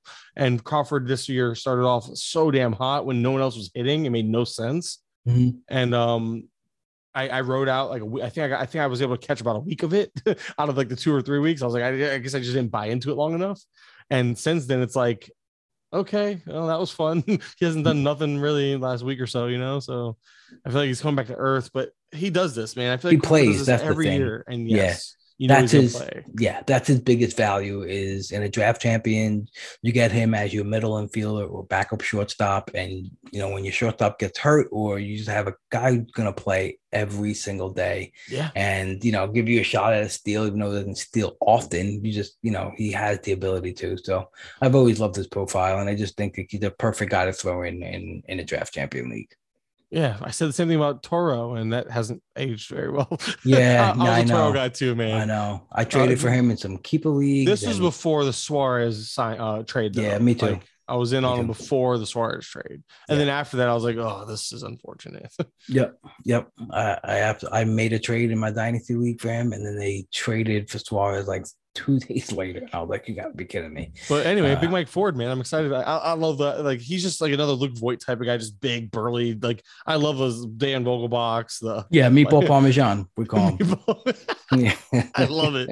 Yeah, you're right. It is. Yeah, he's a big meatball palm. Yeah, he's just a, yeah, he's just a masher. I mean, he's He's a God, big dude. you, you, you look at his numbers in the majors, and you're like, okay, yeah, you know, he's 342 plate appearances, 17 homers, so you know he's got the power, and he just has hasn't had enough plate appearances to you know. He to- hasn't done much this year. yeah, he hasn't done much this year. He strikes out a ton, so which uh, Somehow, man, but- he he has he's managed a 368 OBP over his last six games while batting 77.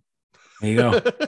That's impressive. You could bat below 100 and walk and be on base that much. Adam Dunn. Yeah, yeah. And to, in today's game, in, in today's game, that's going to keep him in, in the lineup. Right. Absolutely. All right, But- let's hit Boston real quick. No, uh, they're facing one lefty and Robbie Ray, so you'll get a Franchy and a JBJ will probably sit. So in your draft and hold, if you're you know look at two out of three games for those two, and what's up with Bobby D, Bobby Barrels, Bobby Dalbec? Bobby, Bobby Garbage. Yeah, he's been Bobby Garbage so far. It's a shame. Yeah. I, I, I had a lot of hope for Bobby D. I mean, I didn't Nope. go crazy and, and draft him in a whole bunch of leagues, but you know, every now and then when I was like, all right, yeah, I think I'll, I'll, I think I'll take my corner guy. I think I'll get some power. It looked like he was improving, but um, he's fell back on his gains from last year. This feels like Michael Ch- Chavis 2.0. Oh, It no, re- boy. Well, doesn't it tell me Chavis had that amazing finish to the year that one year, his rookie year? Was it 2019? Probably Juice Ball. Um, I know it was recent, relatively recently. Came back next year, and this was kind of his profile. Everyone was expecting home runs, and he's gonna strike out a little bit, but he should be fine. He'll hit for power, and he just never materialized. And I didn't think Dalbec was that bad because Dalbec had the, you know, he had the barrel rate, and I knew he can make a little enough contact to be relevant. I thought he could anyway. Um, and this year didn't last I checked on Dalbec, he's actually hitting like he's not striking out as much, right? Unless that's gone bad. It's no, not, that bad. Even if you look no, at his rolling graph, it's not that bad. Yeah. 29 29.5 percent is is it's bad. That's not good. The But- thing is, though, he can be at that level if he's smacking the ball, but when he's, he's hitting not. it, he's not hitting it hard. Exactly. I, I think, I think, I think if you would have said in the beginning of the season, "Hey, well, you know, we'll have you Bobby Dalbec at twenty nine percent K rate," I think he would have took it, but you didn't expect. 240 the- yeah, plus. right. You didn't expect the hard hit rate to fall. You didn't expect getting the ball up in the air to fall. So it was those things. I think that And it's you know, very uncharacteristic, man. You're talking about a guy who's barreled the ball 20 22% of the time, small sample in 2020, 20.2% of the time in a larger sample in 2021. Dalbec to be barreling the ball at just 9.5%, that should correct. But even so, at this point, he's not playing enough to even for it, to, it would take a while for it to even matter. Um, he's just not doing much. Um, looking, he's uh, he's struggling against breaking balls. He's been unlucky against fastballs, but such a small sample, it's hard to take much away from that. yeah. Um, he's been very unlucky against fastballs if these X stats are correct. very unlucky. And it goes back to maybe lacking that barrel, not being able to get it to go as far because of the ball being kind of dead to start the year. Um, but yeah, he was a guy that I was just not really in on. I, I actually made a bet with Cross, uh, Eric Cross, about him versus Jesus Aguilar. So I'm feeling pretty good about that. But Dalbec needs to hit a certain threshold of plate appearances. So I might not even Matt cash on that bet. But uh, but it's, uh, it's one of those things where hey, he, got the better of me in 2020. So I've been trying to get my payback ever since. But ultimately, though, Dalbec, you can't start him. You just can't. There's no. Yeah. Honestly, would you start him? I'm trying to think of some like. Would you do a two? Like if you thought Friedl, who might only play one game as well. We were talking about him earlier because two lefties, he's struggling, but at least you know there's a chance he plays against the lefty or maybe pinch hits do you take Bobby Dalbec in a similar situation over him? Like, which one would you start between those two in a Utah I'm take, spot? I'm taking Bobby Barrels. You're just gonna bank on and hope for the home run. Yeah, yeah, yeah. I'm, I'm looking for a Dong at home versus flexing, maybe. I don't know. I, I just uh, I'm just putting it out there because that's a, that's a legit situation someone could be in. Like, well, I got this guy Friedl who's been somewhat decent. He leads off when he plays, yeah. and then you have Bobby bullshit. Danny Jansen, the beast behind the plate. I think he'll gun down Friedl if time trying to. Uh, It'll- it'll be- I, it'll- am trying it'll to be- justify Bobby Barrels. It'll be the day that it'll be the day Jansen's out of the lineup. Actually, yeah. it'll be Kirkline lineup throwing like meatballs. yeah, total meatballs. Yeah, I don't know. Bobby D's just uh He's yeah, got a place in your heart, man. everything everything he that he was good at is just not producing for him. That that max EV, that that that exit velocity on fly balls, just not it's not right. I'm looking at um EV analytics and his launch angle buckets is um so Derek Carty has it broken out from minus four to 26 percent uh degrees, um 23 to 34. 38 plus and it's just like the 30 the 38 plus went up so it's actually hitting it even higher in the air. Standard deviation launch angle uh, is is is more uh, looser. So Yeah. uh, was 25 last year, 28 this year. Um, so who knows? Like it could just be a you know one Extreme one fly run. ball. Right, Fifty right. percent fly ball rate, twelve point five percent infield fly ball rate, according to Fangraphs, Yep. and those are both, I think, yeah, those are both career highs at the major league level. Yep. So You just need the you just need the hot streak before Casas gets called up. That's gonna be He's the done, only way yeah. to save him because Casas is probably on the way up, um, and he's gonna have to hit his way into ba- back into playing time because you know bringing Franchy Cordero in to play first is just uh, that's That, that should tell you they should that should tell you their the problem is those that should tell you how they feel about Bobby Dalbec. They all right. bring in Franchy, you know. Hey, listen, are you besmirching Franchy? The a stud. I was Uh, in on him last year. I got burned. All I right. know. And I think everybody was. I think everybody was. Everybody loves a little Franchy. All right, let's move over. St. Louis traveling to Pittsburgh. Pittsburgh facing three righties Wainwright, Oviedo, Miles Mikolas, who is the Cy Young frontrunner in the National League. Um, Just like we all thought. yeah, I love him. Oh, I got him. On, I have him on a lot of teams. I love Mikolas. He's he's he's just like uh, a DC god, and just like you're like, all right, I'm just gonna pick this guy, and he's gonna throw 160 innings, and that's exactly what I expected from him. I didn't think it was gonna be this good. I still don't think going forward would be this this good, but You'll get just your get right. You'll get Yeah. your get right game. yeah yeah. Your give what's Yep. give back give back games what they're calling it, right? Give back games, yeah. I don't know. I don't. I don't know the the jargon, Mike. I, I I'm already trying to rebel against keep them keep them honest bids because it just doesn't make sense. Like you're keeping nobody honest. I'm been talking about this on every podcast, but who are you keeping honest? It's a blind fucking bid, right? Who I are you keeping keeping I think the idea is like, hey, I'll take this player if I get him at the price I like him. It's just they're calling it keep him honest. well, it's, really, it has nothing to do. You're keeping no one honest. You're All you're actually is- just you're actually lying to yourself. That's what you're doing.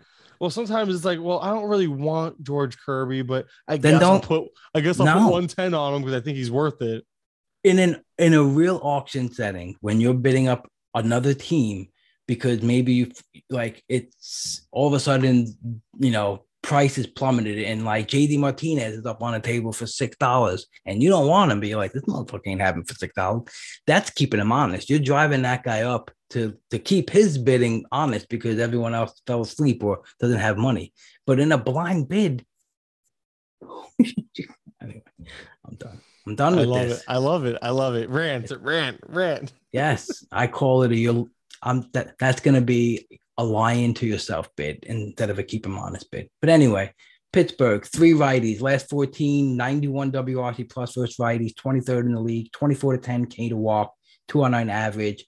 Um, yeah, you know, Michael Chavis, uh, his role is so unsettled, right? I was was kind of hoping he was going to emerge with some more consistent playing time. It looked like he was going to get it. I don't know. Then he might be back into it, change his profile a little bit, striking out a lot less. I don't know. I just hate the way Pittsburgh just like too many guys, too many mediocre guys. When they signed Van Meter, I was like, oh my God, you got to be kidding me. I had like a little bit of Diego Castillo in, in, in draft champions. And I'm like, you, know, and Chavis. I'm like, come on, what do you need all these guys for? But um, you won't have to worry about Van Meter this weekend. He only starts versus lefties. But can you make any sense out of the Chavis, Diego Castillo, uh, Yoshi? You know, is there anything here to latch on to in terms of playing time? Uh, Chavis has started the last three games. I feel like he's hit or miss in terms of like streakiness, and if they allow, if they'll let him run, uh, if they'll run him out there uh, uh, frequently. I know they isn't Gamel's banged up, right? Or at least I think he is. I have to double check that. Oh no, he's he's playing. He actually sat ten um sat yesterday versus yeah. lefty. Yeah, his first. He had a good. He had two starts versus lefties. Um, Is that what it was? They just sat him. I thought I wasn't sure. I thought. I thought for some reason Yeah, I heard that he got maybe he's just been bad. He was banged up last down. week, but that might be still lingering. Yeah. Um, I know they've recently brought up and been starting Rodolfo Castro, who hasn't really been doing anything, but he's playing every day. Yeah. So that that's one guy who's playing every day. Um, he started the last seven, one, two, three, four, five, six, yeah, seven. Yep. So you have that. Uh, Suwinski had, had like this little hot run not so long ago. He's playing pretty often too. I I like didn't- Suwinski. I didn't know who he him. was. I had to, you know, I had to look him up back when he got called up. But he started what like 10 straight almost. I'm just I'm rounding up at this point, about 10 straight. And he did have a little bit of a hot streak last week. Um, this week he is not doing um nope, a home run, but Yeah, Jack. it. Yeah. Yeah. Um yeah. but But, he's getting playing time. was anybody did anybody draft him in a draft champions league? Honestly, I feel like this is like a guy that nobody or maybe like three teams drafted randomly. That's a good question. Hold on, let's check that out. You Because keep talking about realistically. I'll look it up. well, realistically, we're bringing them up, and it's like, how realistic is it that someone actually has him rostered? Maybe AL only, but he is playing every day. But yeah, it's getting that point where you're just, I feel like we're just making up names, creative players, you know, on this team. Tsutsugo has been a huge disappointment. Um, he's a guy that I was in on because of that late, se- the late season changes in profile, and Suwinski, no teams. Nope. yeah, I didn't think so. I'm, so- I mean, that's one of those weird ones. That's like, wow, I picked him up last year in my dynasty league because um, you know, um not last year, at the beginning of the at the beginning of the season in the first year player draft, you know. Um I uh you know uh Dylan White from Mhm. Prospects Live, so he has this that you know that Robo Scout, which he it's a pretty cool tool to identify like, you know, um some guys that they're they're like major league equivalent uh skills and um I like to use it for like these kind of under like unknown guys who are popping off in his model and Yeah.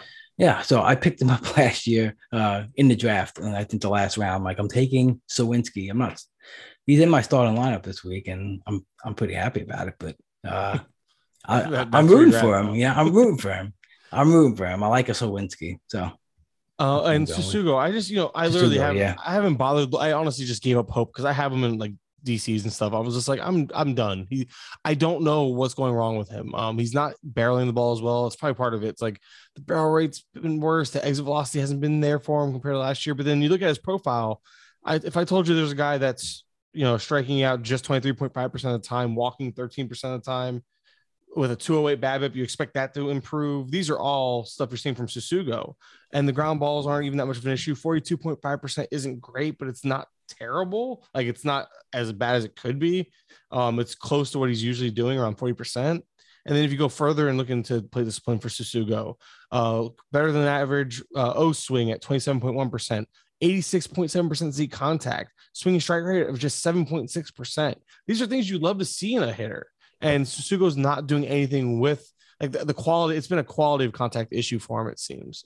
And that's unfortunate because that I mean, I feel, but I feel like that can also change if he can just get his timing better. Maybe I guess I mean that's easier said than done, but at least he's not bottoming out in in under the hood. So there's a reason for optimism in terms of possibly regaining some of that form we saw him finish the season with. But I don't know. I, maybe it's just blind hope. At least at least I see things I like in his profile. But Tsutsugo otherwise hasn't been performing. You can't start him based on well, look, I like some of the stuff in his profile, but it's not producing.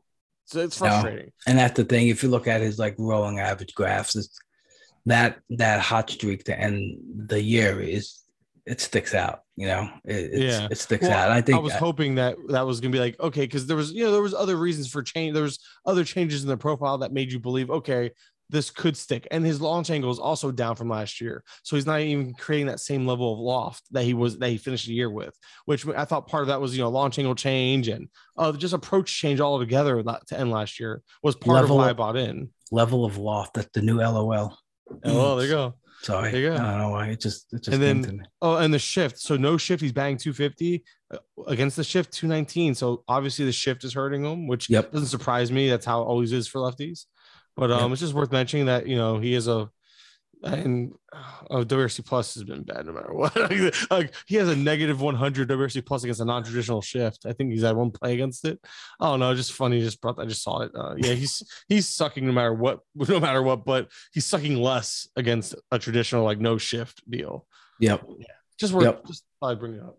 Yoshi, I know. I uh, I got maybe I think one of him on a DC, just like the dual eligibility, but it's just maddening to try to time again. The, some of the playing time is just really maddening with the team. So just uh, at this point, he's not doing anything. He's on the bench and uh, he's hanging out. So yeah, three belongs, unfortunately. Absolutely. Um, let's see. Let's move over to the Rays at Baltimore. Um, Baltimore's thrown three righties: Tyler Wells, Kyle Bradish, Bradish, um, and Watkins. Um, Tampa Bay thrown two lefties: Jalen Beeks um, Jeffrey Springs, along with Corey Kluber. Uh, Tampa Bay versus uh, righties last 14, 94 WRC plus, 22nd in the league, 25 to 6K to walk, 220 average. Um, this is your typical He-Man choice start weekend, right? You get the yep. three righties, and you're like, boom, this is why I drafted him. I, I, I think he's I, I, think he's going for a dong this week. He's gonna I think he might be the biggest lock for for a deep weekend dong. Uh, that sounds very terrible, but uh, that sounds like a, that sounds like a Friday night, if you know what I'm saying. Oh my god! Sorry, everyone. This is just uh, this is getting off the rails quick, but we like to have fun here. This is what it's all about. Um, let's see. Kiermaier um also uh, always sits versus lefty, so probably got a two game weekend. Maybe I don't know, but uh, Yandy the leadoff hitter. I just like have to point that out. I like to have a lot of Yandy and DCs, and it's good to see. It's good to see him get up to the top of the lineup. Um, and I guess the question here is like, you know, with Brandon Lowe out, Margot out, you're going to see a lot more Bruján. The question is, can he hit to even attempt some steals? He hasn't done it so far. And um, Taylor Walls will be a, a big benefit from it. And I'm, I got my eye on how they're going to use Isaac Paredes because I've always liked his hit tool. And you know, I'm always attracted to the move that they make when they acquire a player like him, who's kind of like a, a little bit of a post hype, maybe not a super post type prospect, but a, a good quality bat that went on the move to a good team. Um, so, what do we got here? And oh, sorry, I forgot to mention Harold Ramirez, who's just, I mean, this guy's, you know, he's batting 330 and he's just a stud, but uh, doesn't play often. What do you got on the on the Rays? Anything? Um, you kind of nailed it all. No need to really repeat it. Ramirez, though, worth mentioning, he has started one, two, three, four, five of his last of the last six games. Yep. So I think he has benefited from the injuries between you know uh, one less outfielder out there, and then obviously he could play first base. Um, yeah, and and, and you know what? Since like this the third game of the year, he's he batted seventh, but every game he started after that, he hasn't batted lower than fifth. You know, yeah, it's just so crazy how they and, do it. Like this guy will play fifty percent of the time, but when he does play, he'll bat third, fourth, or fifth. And he is he is hitting over the last week, over those last six games, he's batting three fifty three, but it's been pretty empty. Three runs, that's it. But he's playing and he's not a zero, and he's actually a benefit in a category. So Harold Ramirez is serviceable. Let me see how he's been doing against righties. Uh, let me take out take out lefties, and he has started three of the last four against righties. So he is at least so he's getting some run against the last four righties. He's started against three of them. So there is a chance he plays majority of the weekend. Um, again, that's because of the injuries building up. Yep. But we'll see. I mean, he's a guy that I'm I'm plugging in in spots where I'm desperate. I mean, there are there's plenty of them right now, and batting average is something I can use help in pretty much anywhere. So I know I have a few shares. He's been kind of plugged in as a util lately. Mhm. That's pretty much the only thing I'll add. Again, you mentioned everything else. Um, I, I do like Paredes. Uh, Paredes. I, I, uh, this is one of those things where I hear other people say it. It sounds easy, and then I go to say it, and it just comes out like mush Yeah. mouth. Right. Uh, Hundred uh, percent. Yeah. Paredes. Yeah, Paredes. Pare- Pare- Paredes is uh still sounds wrong. Yeah. He's, he, he is a guy I'm very intri- intrigued because he was a guy that was like got some prospect hype over Detroit before the, you know a couple like a year ago or two years ago. Yeah. So, um, Yep. he's in, and like you said, it's one of those teams where when they do something, your ears perk up. Like, why they do that? So Right. he's a guy that I have my eye on. Um, one of those fallback options like in Fabulous. Nothing that I'm not blow my I'm not blowing a wad on him because it still feels like it's gonna be short term possibly. One guy I say keep your eye on who is normally only playing versus righties sparingly is Brett Phillips, but he started five straight. Yeah. Um, you he's know, hitting right now. yeah, well. you're gonna get homers and you're gonna get stolen bases. Um, it's funny because we mentioned him before, but Akil Baddoo, and I was like, just like um, you know, I can have fun with filtering, and uh, I, I was just like trying to grasp why everyone really was in, in love with Baddoo, and when I just you know, I I I set some filters, I set some threshold, and like Brett Phillips came up, and then I looked at them, and I'm like, these guys are pretty identical on a per like plate appearance level. I'm like, Brett Phillips was almost even a little better. And I'm like, huh. I'm like, I could just get this guy later in the draft. I mean, last year he did 13, 14 in 292 plate appearances. Again, you're to get 200 average, but he's to take off. He's pretty successful when he runs and he's got pop, you know? So, um, And he I- and because you mentioned that batting average, he's probably gonna be streaky. And right now, going back to my little seven game samples I like so much, over the last seven or sorry, seven days, he's played six games, two home runs, a stolen base, batting 357 entering the weekend. I like it. I mean, I think this is a, a guy is your- like, yep. This is why I do these like little dive because uh, I, I feel like if you, you know, I have him on one team and I'm like, I'm gonna play him because he's gonna get that run and getting a combo meal on the weekend is is is pretty solid in a draft champion. So, um, and doable. yep, and very doable. If he's Absolutely. gonna run, I, mean, I feel like he's gonna be streaky. And right now, you're catching him on this hot streak. Just hope Yep. he carries it over for a few more days. Boom. All right. Let's see. Uh, let's move over to Baltimore. They're gonna be facing two lefties. You don't know how long Beeks and Springs are gonna go. Um, you know, know what to do when you see these openers and how to, you know, like, okay, maybe, you know, maybe uh Odor has hasn't started um you see it's two of the last 10 versus left-handed pitchers he and he's only started one of the last three so it's like you know is he if you do have him who's like a multi-eligibility power guy do you you know you expect okay Beeks throws an inning sees him once and then odor gets switched in the game um i know we mentioned like tampa bay and baltimore uh, I mean, and and SF doing a lot of this. Have you seen any other teams like trying to do the mid-game switch as aggressive as SF in Tampa Bay? So the only team, when you asked me this, I was like, "There's one team, and they're not doing it as much right now, but I think they will as soon as they can." Is the Cubs? They were doing it start the year, Right. and uh, they were very aggressive, and they had the pieces. Right now, they don't. I mentioned they have like four righties and and Heyward on the bench, and you would Bote, and Bote's and coming back. Bote's coming back. Yes. So um, you have, Bote, guy, you have all these guys. Uh, I say it like a point break. I get it. Yeah, Um, I know. I appreciate it too. Don't get me wrong. I just it's also almost midnight because I haven't shut up tonight. Um, but it's all in good fun. I love this stuff, man. Um, Yep. Yep. And this is what happens when we don't talk for like ever. We get, just we just talk baseball and shoot the shit. Yeah, It's uh it's a fun time. Anyway, yeah, that's the thing. I, where was I? What were we talking about again? Team switching, um, Oh, team switching Cubs. that line. Yeah, yeah, coming in yeah, with the pinch. yeah. Hermosillo, uh, Hermosillo, or uh, whatever his last name is. Uh, love saying. Hermosillo. Well, because he was a guy that was playing more than he should have been. That comes off your tongue really good though. Hermosillo. Yeah, Yeah, now I'm not making a title. So Hermosillo. Uh, but yeah, Hermosillo uh, makes me feel smarter too. I, I, I can say it right. Uh, Clint Frazier, other names like that. You just have these guys that they had all these players like, well, this guy get hit against lefty. This guy's gonna start today, come out and that's the only other team that really came to mind like instantly like okay they have the pieces and probably will get back to doing it when they can. Because right. it feels like they were trying to get cute with it you know and you know they, they started with the whole moving Happ up versus righties down versus lefties and then they would even send on the occasional lefty and and i feel like they want to get back to maybe not with him specifically but it shows like they have this willingness to kind of and we talked about it vr played four sat two played four sat two they were doing these weird things just made no sense to me. So I think the second they have a chance to, the Cubs are going to get back to it. Other than that, though, not many teams have been noticeably doing it that much, at least from what I've gathered.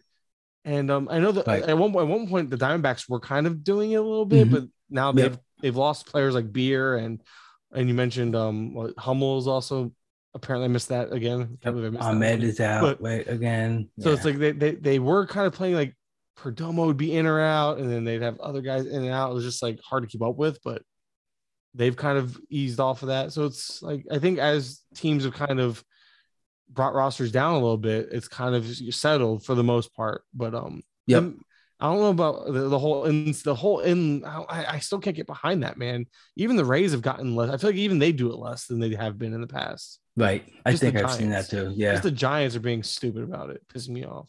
Yeah, Giants are very, very aggressive with it. Can you but... tell me what's up with the Mets? Why is Guillorme getting all this playing time compared to Davis and Dominic because he's oh, Dom Smith. Because as a baseball player, knowledge, field presence, he's he he dominates them. Well, I know, dominates I know, them. I know Guillorme is great on the field. Like that part was, and that's why he's playing. And that's why, okay. I wasn't sure because again, the fantasy brain. I'm like, yeah, no, bat? I want the bats. I want the bats. I just watch him. It's just, it's just like his IQ, his willingness to just work a pitcher, even if he's kind of like, you know, maybe behind an account. He he does things for the team. I think I think you know, like probably the one of those most unselfish guys on on the field, and that's um, awesome. Yeah, I love I love him. I just think he's he's one of those guys that's key to a team. You know, uh, I think it's important too to keep him. It's not like he's gonna Lindor isn't gonna come out a lot. They've shown that he'll that that they'll DH him a little bit and keeping Guillorme kind of like in the swing, and so when he goes over the short to play, Lindor, he's, he's just like in the groove, you know. But um, uh, yeah, that's what I would think. And I don't know, Davis is, um, I don't know, he's some days he looks like a real, really smart hitter up at the plate, and some days he just looks like he doesn't try as hard. So I don't know if that's like a mood thing, a personality thing, but he just seems very yin and yannish. Not not just with his numbers like that go up and down, but just his overall approach at the plate, just kind of all over the place. And Dominic Smith, you know, I just think it's, you know, you're not gonna you're not gonna take Big Pete out of the lineup at all. You know, he might, I don't know, might be the first Met to play 162 games in a long time. Um, but and at that point, I think he's hurting you defensively in the outfield, and it's just trying to get him in on DH times, you know, because yeah. uh, you know, like I think I when think I, saw I think you guys get rid of uh Cano, I expected Dom and Davis to play a lot more. Yep. I, feel I like think a lot still, of people did. Yeah. And, and the fact that we're not getting that is, I mean, we're getting more Davis. We're not getting more Dom. And I, I expected more Dom because, and he, I know he wants it bad. So I feel like I feel bad for the guy because he seems really likable. And I know he wants to play. He feels like, and you know, he played so well in spring, felt like he earned it. He came out and said as much. So it was one of those things where I was like, I've been pulling for him just as a fan. Like, I mean, I could care less. Right? As think, a Marlins fan, do, yeah. do you, man? But I think I think Buck probably puts a little more emphasis too on the solid outfield defense, you know, and yeah. he just doesn't provide that at all. So it's tough because uh, you know, he he definitely a good professional, he's definitely emotional, he's vested into the team. I love it. Um, I just a fun think this, split, by the way. Sorry. I'm i just think role, this role for him is probably best, you know. And oh, Alonso's on his way to MVP year. Lock it well, up. Well, a, a, funny, a fun thing about Alonso is maybe he should DH more. I know he wants to play first base. have you looked at his splits as a DH compared to first baseman? It's amazing. I, I just want eight I, of his ten homers, right? Um, I, I, beyond, I, I think it was actually five to four, but the big thing is, is the OPS as for, starting as a first baseman, his OPS is 727. As a DH, it's 1.076. He's a monster. plus a WRC plus of 201 as the DH, 114 as the first baseman, not bad. But we're talking about a triple slash of 286 for, and this is Pete Alonso, 286, 362, 714. It's been absurd what he's done as a DH. And it's funny though, because I think Alonso has said he prefers to play the field, but the production says otherwise. Like he is way better served as a hitter, just as the DH, assuming it. Now we're talking very small sample, but at least as of right now, it's been absurd night. It's been like a night and day difference how good he's been. His slug as a first baseman is just 396. It's been a tr- he has not shown up for power when he plays the field. It's the weirdest thing. I don't Yeah. know what it is. He's he's been making some. He's been having some mishaps on the field, so I think that kind of carries into his his batting. But I've also seen him like he has a good ability to move past those bad bad fielding and, and come back to play with good approach. But it's just it's just crazy what he's been able to do. We're talking he has more home monster. runs, Yeah, he has more home runs, five to four, and he has 16 RBIs to 17 RBIs. And this is as DH compared to first base. He has 47 plate appearances at DH compared to 121 at first base. So Yeah. a third of the plate appearances almost, and he almost and he has he's matching the production and outproducing in other spots. Which again, that- I'm just I'm just speaking to the how crazy that is to me, as it's just like seeing such such a, a, a such a split from a guy just from DH to first base when usually players usually say D, not not playing the field hurts them out behind the dish or sorry it hurts them at the dish because no one's none of them should be playing catcher if they're hitting it's weird but um I wonder Yeah, how much in their brain they think about because I how much all the time. Yeah, yeah. I'm wondering about the like, you know, um, you know, I want to be in the Hall of Fame one day. If I feel like I am better at DH, but they look at me like, oh, this guy was a DH, you know, that that dingu, you know. So Uh, for a lot of these guys, yeah, I I think they factor that in a little bit. Like, I don't want to go to DH yet. Like, I have to play. I have to play the field. Like, plus he's what like 26 he's still young he's he, he's 27 so yeah he probably is like i'm not at DH yet like yeah, no yeah. no one says no one says you have to be but look at look at the production Pete you might want to consider it man Pete, Pete. Big meat Pete baby Big meat Pete. Big meat Pete. All right, let's um let's close it out here with Texas traveling to Houston. Houston throwing three righties: Cristian Javier, Verlander, Urquidy. Texas versus righty in the last 14, 119 WRC plus, ninth in the league, 24 to 8 K to walk. Um, seventh ISO in the league with a one uh, 0.189.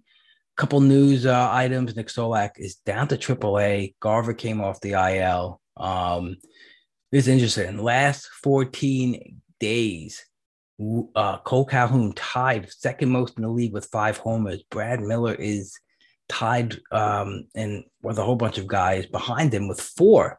Um, extremely hot from the left side. Uh, these are these are the kind of weeks, even though some solid pitching. Um, if you got Cole Calhoun. I think this is another lock for Dong. He's he he gets very streaky. He's hitting the ball like he did in his uh, good 2020 season. So I kind of I kind of like both of these guys on the weekend here. Um, what do you think about Brad Miller and Cole Calhoun? those are guys. Miller, we saw he started off the year super hot, got Yep. cold. He's getting hot again. He is streaky. We've seen it in Philly. He he can do this. I you ride it. Um, same thing with Calhoun. We know what he can do. We just haven't seen it in a while. Is the problem? I think Um, because so of his health, right? I mean, he struggled with a couple injuries. He never got a chance Last year, last yeah. year when he came back with Arizona to play regularly. They were trying to work in some new guys, and uh, you could see the string of games he has now. He's played his most straight games uh, during the whole season and getting comfortable at the plate again. So I kind of like this. He's Oh. platoon, he's platoon proof.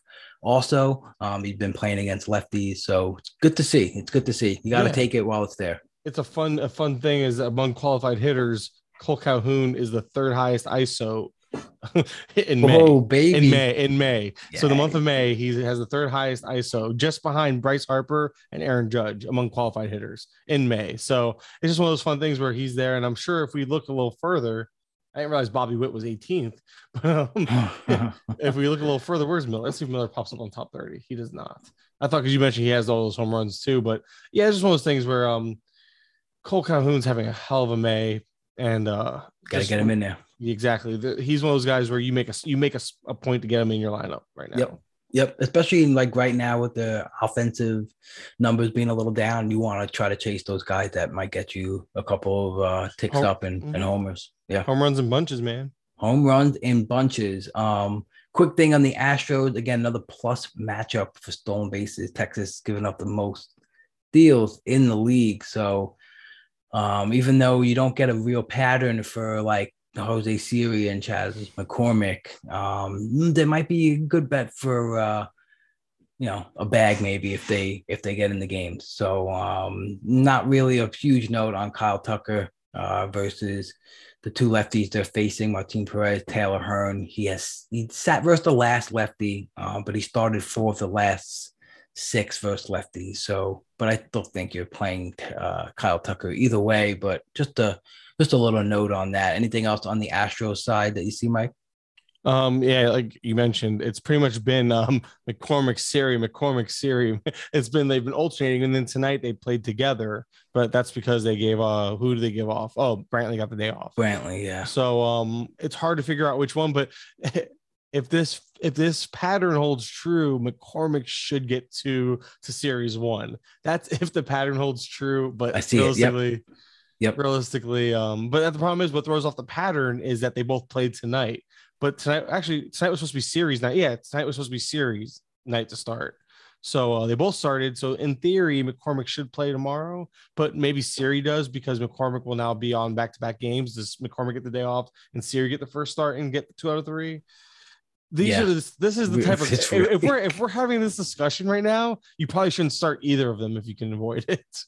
Yeah, it's, it's, it's I know, I know, but like like I This said, is- when you can target a steal like in a deep league, it, it it's tempting. It's tempting, you know. Like it's it's not a lock, of course, but yeah, I started said, Siri this week in a league because I was desperate just to have playing time. So I'm not, I am starting him in a 15 in a DC. Like I am because Yeah. Mm-hmm. of injuries and COVID and all that, which that I can't believe COVID is still wreaking havoc. It's not as bad as it was, obviously, but the fact that we still have guys like Senzel, didn't he go off? He hasn't been back yet, right? Like um, uh, Votto. yeah, I don't, I don't. Senzel's know on if- a rehab, I think. I looked it up earlier today. He's on a rehab assignment, but it's like I just think I just think teams are taking advantage of the situation. Maybe. mm, like in terms of let uh, the like guys get right. for a guy like Senzel, right? Okay, so these guys always hurt anyway. It's like, ah, you know what? Maybe he was, maybe we rushed him back. Maybe he didn't feel too well. Who knows if they're just like, ah, yeah, you know, he's, He's just- sick, yeah. I don't know. I don't know. Some of the some of the symptom like movement is is is wild to me. I get that, you know, uh, you know, you obviously if you're showing symptoms, but you're not positive, you could be in a couple of days. So they want to keep those guys isolated or whatever. Like I hate using that word because it sounds like death, but um isolated. Uh, but you know, like that's that's I don't know. I just feel like when there's any type of wiggle to play into um, roster manipulation, these ball clubs are going to find it. So there's obviously some guys who you know who, who didn't feel well enough. Like I think Lou Trevino was was kind of I think he passed his test, but still needed like you know a few days, yeah. yeah yeah more than that I think to really get back. And I think you know who knows. Uh, So- so different. I think I, I yeah. think McCutchen is that right now. I think he's been cleared for like several days, but just hasn't. And then I don't know those rules too. Like, uh, uh, are you, so they're allowed to keep him on the ice. I don't know. I don't know. I've been. I, it's it's it's one of those situations where I try to understand more, and I just I, I go backwards. So I just uh, wait until they come back. You know. So I I try to understand more. Just the, the where it gets difficult isn't isn't necessarily even the start sit decisions. It's the add drops. Like Kutch, who's been solid, but now like an OC, he's been tougher to like. You make a point to stash him because of how like he's been decent, but at the same time, it's what if you could have dropped him for I don't know, insert like Alek Thomas. Do you like? I, I feel like you probably make that move, but maybe you didn't. Maybe you're like, you know what? I believe in Kutch more than Alek Thomas, so I didn't want to put the FAAB. It, it cost you from going after Thomas, you know. So it's it gets kind of tough. Like, and now will he be the same? Like he started off decent. Will he come back now? Will it affect him because we saw COVID affect people so differently. It's hard to put that into your analysis on a player, a player's future outlook. Right. Absolutely. I know. We, we try to do the best we can. It's All right. Mike. I think we covered the the biggest biggest uh, events here. Is there anyone else? Is there any like a, a guy or something that sticks out you and the team we didn't cover that you want to like mention as uh, kind of start sit or? I, I think we did good. I, I, know that I went off on a bunch of tangents. I appreciate you uh, uh encouraging it at times. Uh, but uh, for those who stuck around and listened to this long ass episode, thanks for giving me a chance. It was a lot of fun. It really was. I enjoyed it. Definitely yeah. uh, started off on one tangent after another, and then just mixed up Good. a few after that. Man, we just talk about, but none of my episodes go undone without playing a little "Would you rather." So let's do it. Would you rather, Mike, blow your nose with sandpaper or use bubble wrap instead of toilet paper? Ah, sandpaper. Wow, that was quick. Yeah, well, can't can't get thing. a can't get a good wipe right with bubble wrap. I mean, How, not, and then do I have to flush it? Yeah, that's true. My... That's true. It's all those things. Like, what do you have to? Yeah, you have to put it in a little plastic bag and then take it outside. And then and now plastic I... bags abandoned in Jersey, so I can't do that. And then what plastic I... bags? And then what if I have the runs? Like, what if I have like food poisoning, or if I'm just like diarrhea, dude? Like, it, it gets bad. Where are you getting this bubble wrap? I mean, that's the other thing. How much does it cost? Supply chain, damn it but yeah, so that's where my head went. Like that's by the way, for anybody curious, my mind works that quick when it comes to certain things. It's like boom, I had my answer, but all the stuff went through my head. Like that's gonna suck. I'll just deal with the rough. I'll, I'll deal with the rough paper with the runny nose. Okay, whatever. one more. You ready? Would you rather be handcuffed to the most annoying person you know for 24 hours or go camping with someone who likes you, but you don't like back? See, this is where I'm usually the most annoying person. Um, so, um, uh, I think I would do the. How long is the camping trip? That's a good question. We could say just 24 hours of camping, or like oh, give, two give days. Me, I can deal with the person that I find annoying. Like either way, you find them annoying, but one's less annoying because they at least like me back. Okay. Um, I'll do. I'll do the camping. Okay. All right. That's cool. We can take that. Yeah. Hi, Mike. Just remind everyone where they can find you again, and um, we'll get out of here, man. Sorry to keep you so long. Dude, it's my fault. I, have enjoyed the hell out of this, though. Thanks for having me. Uh, you can follow me on Twitter at Mike underscore Curland.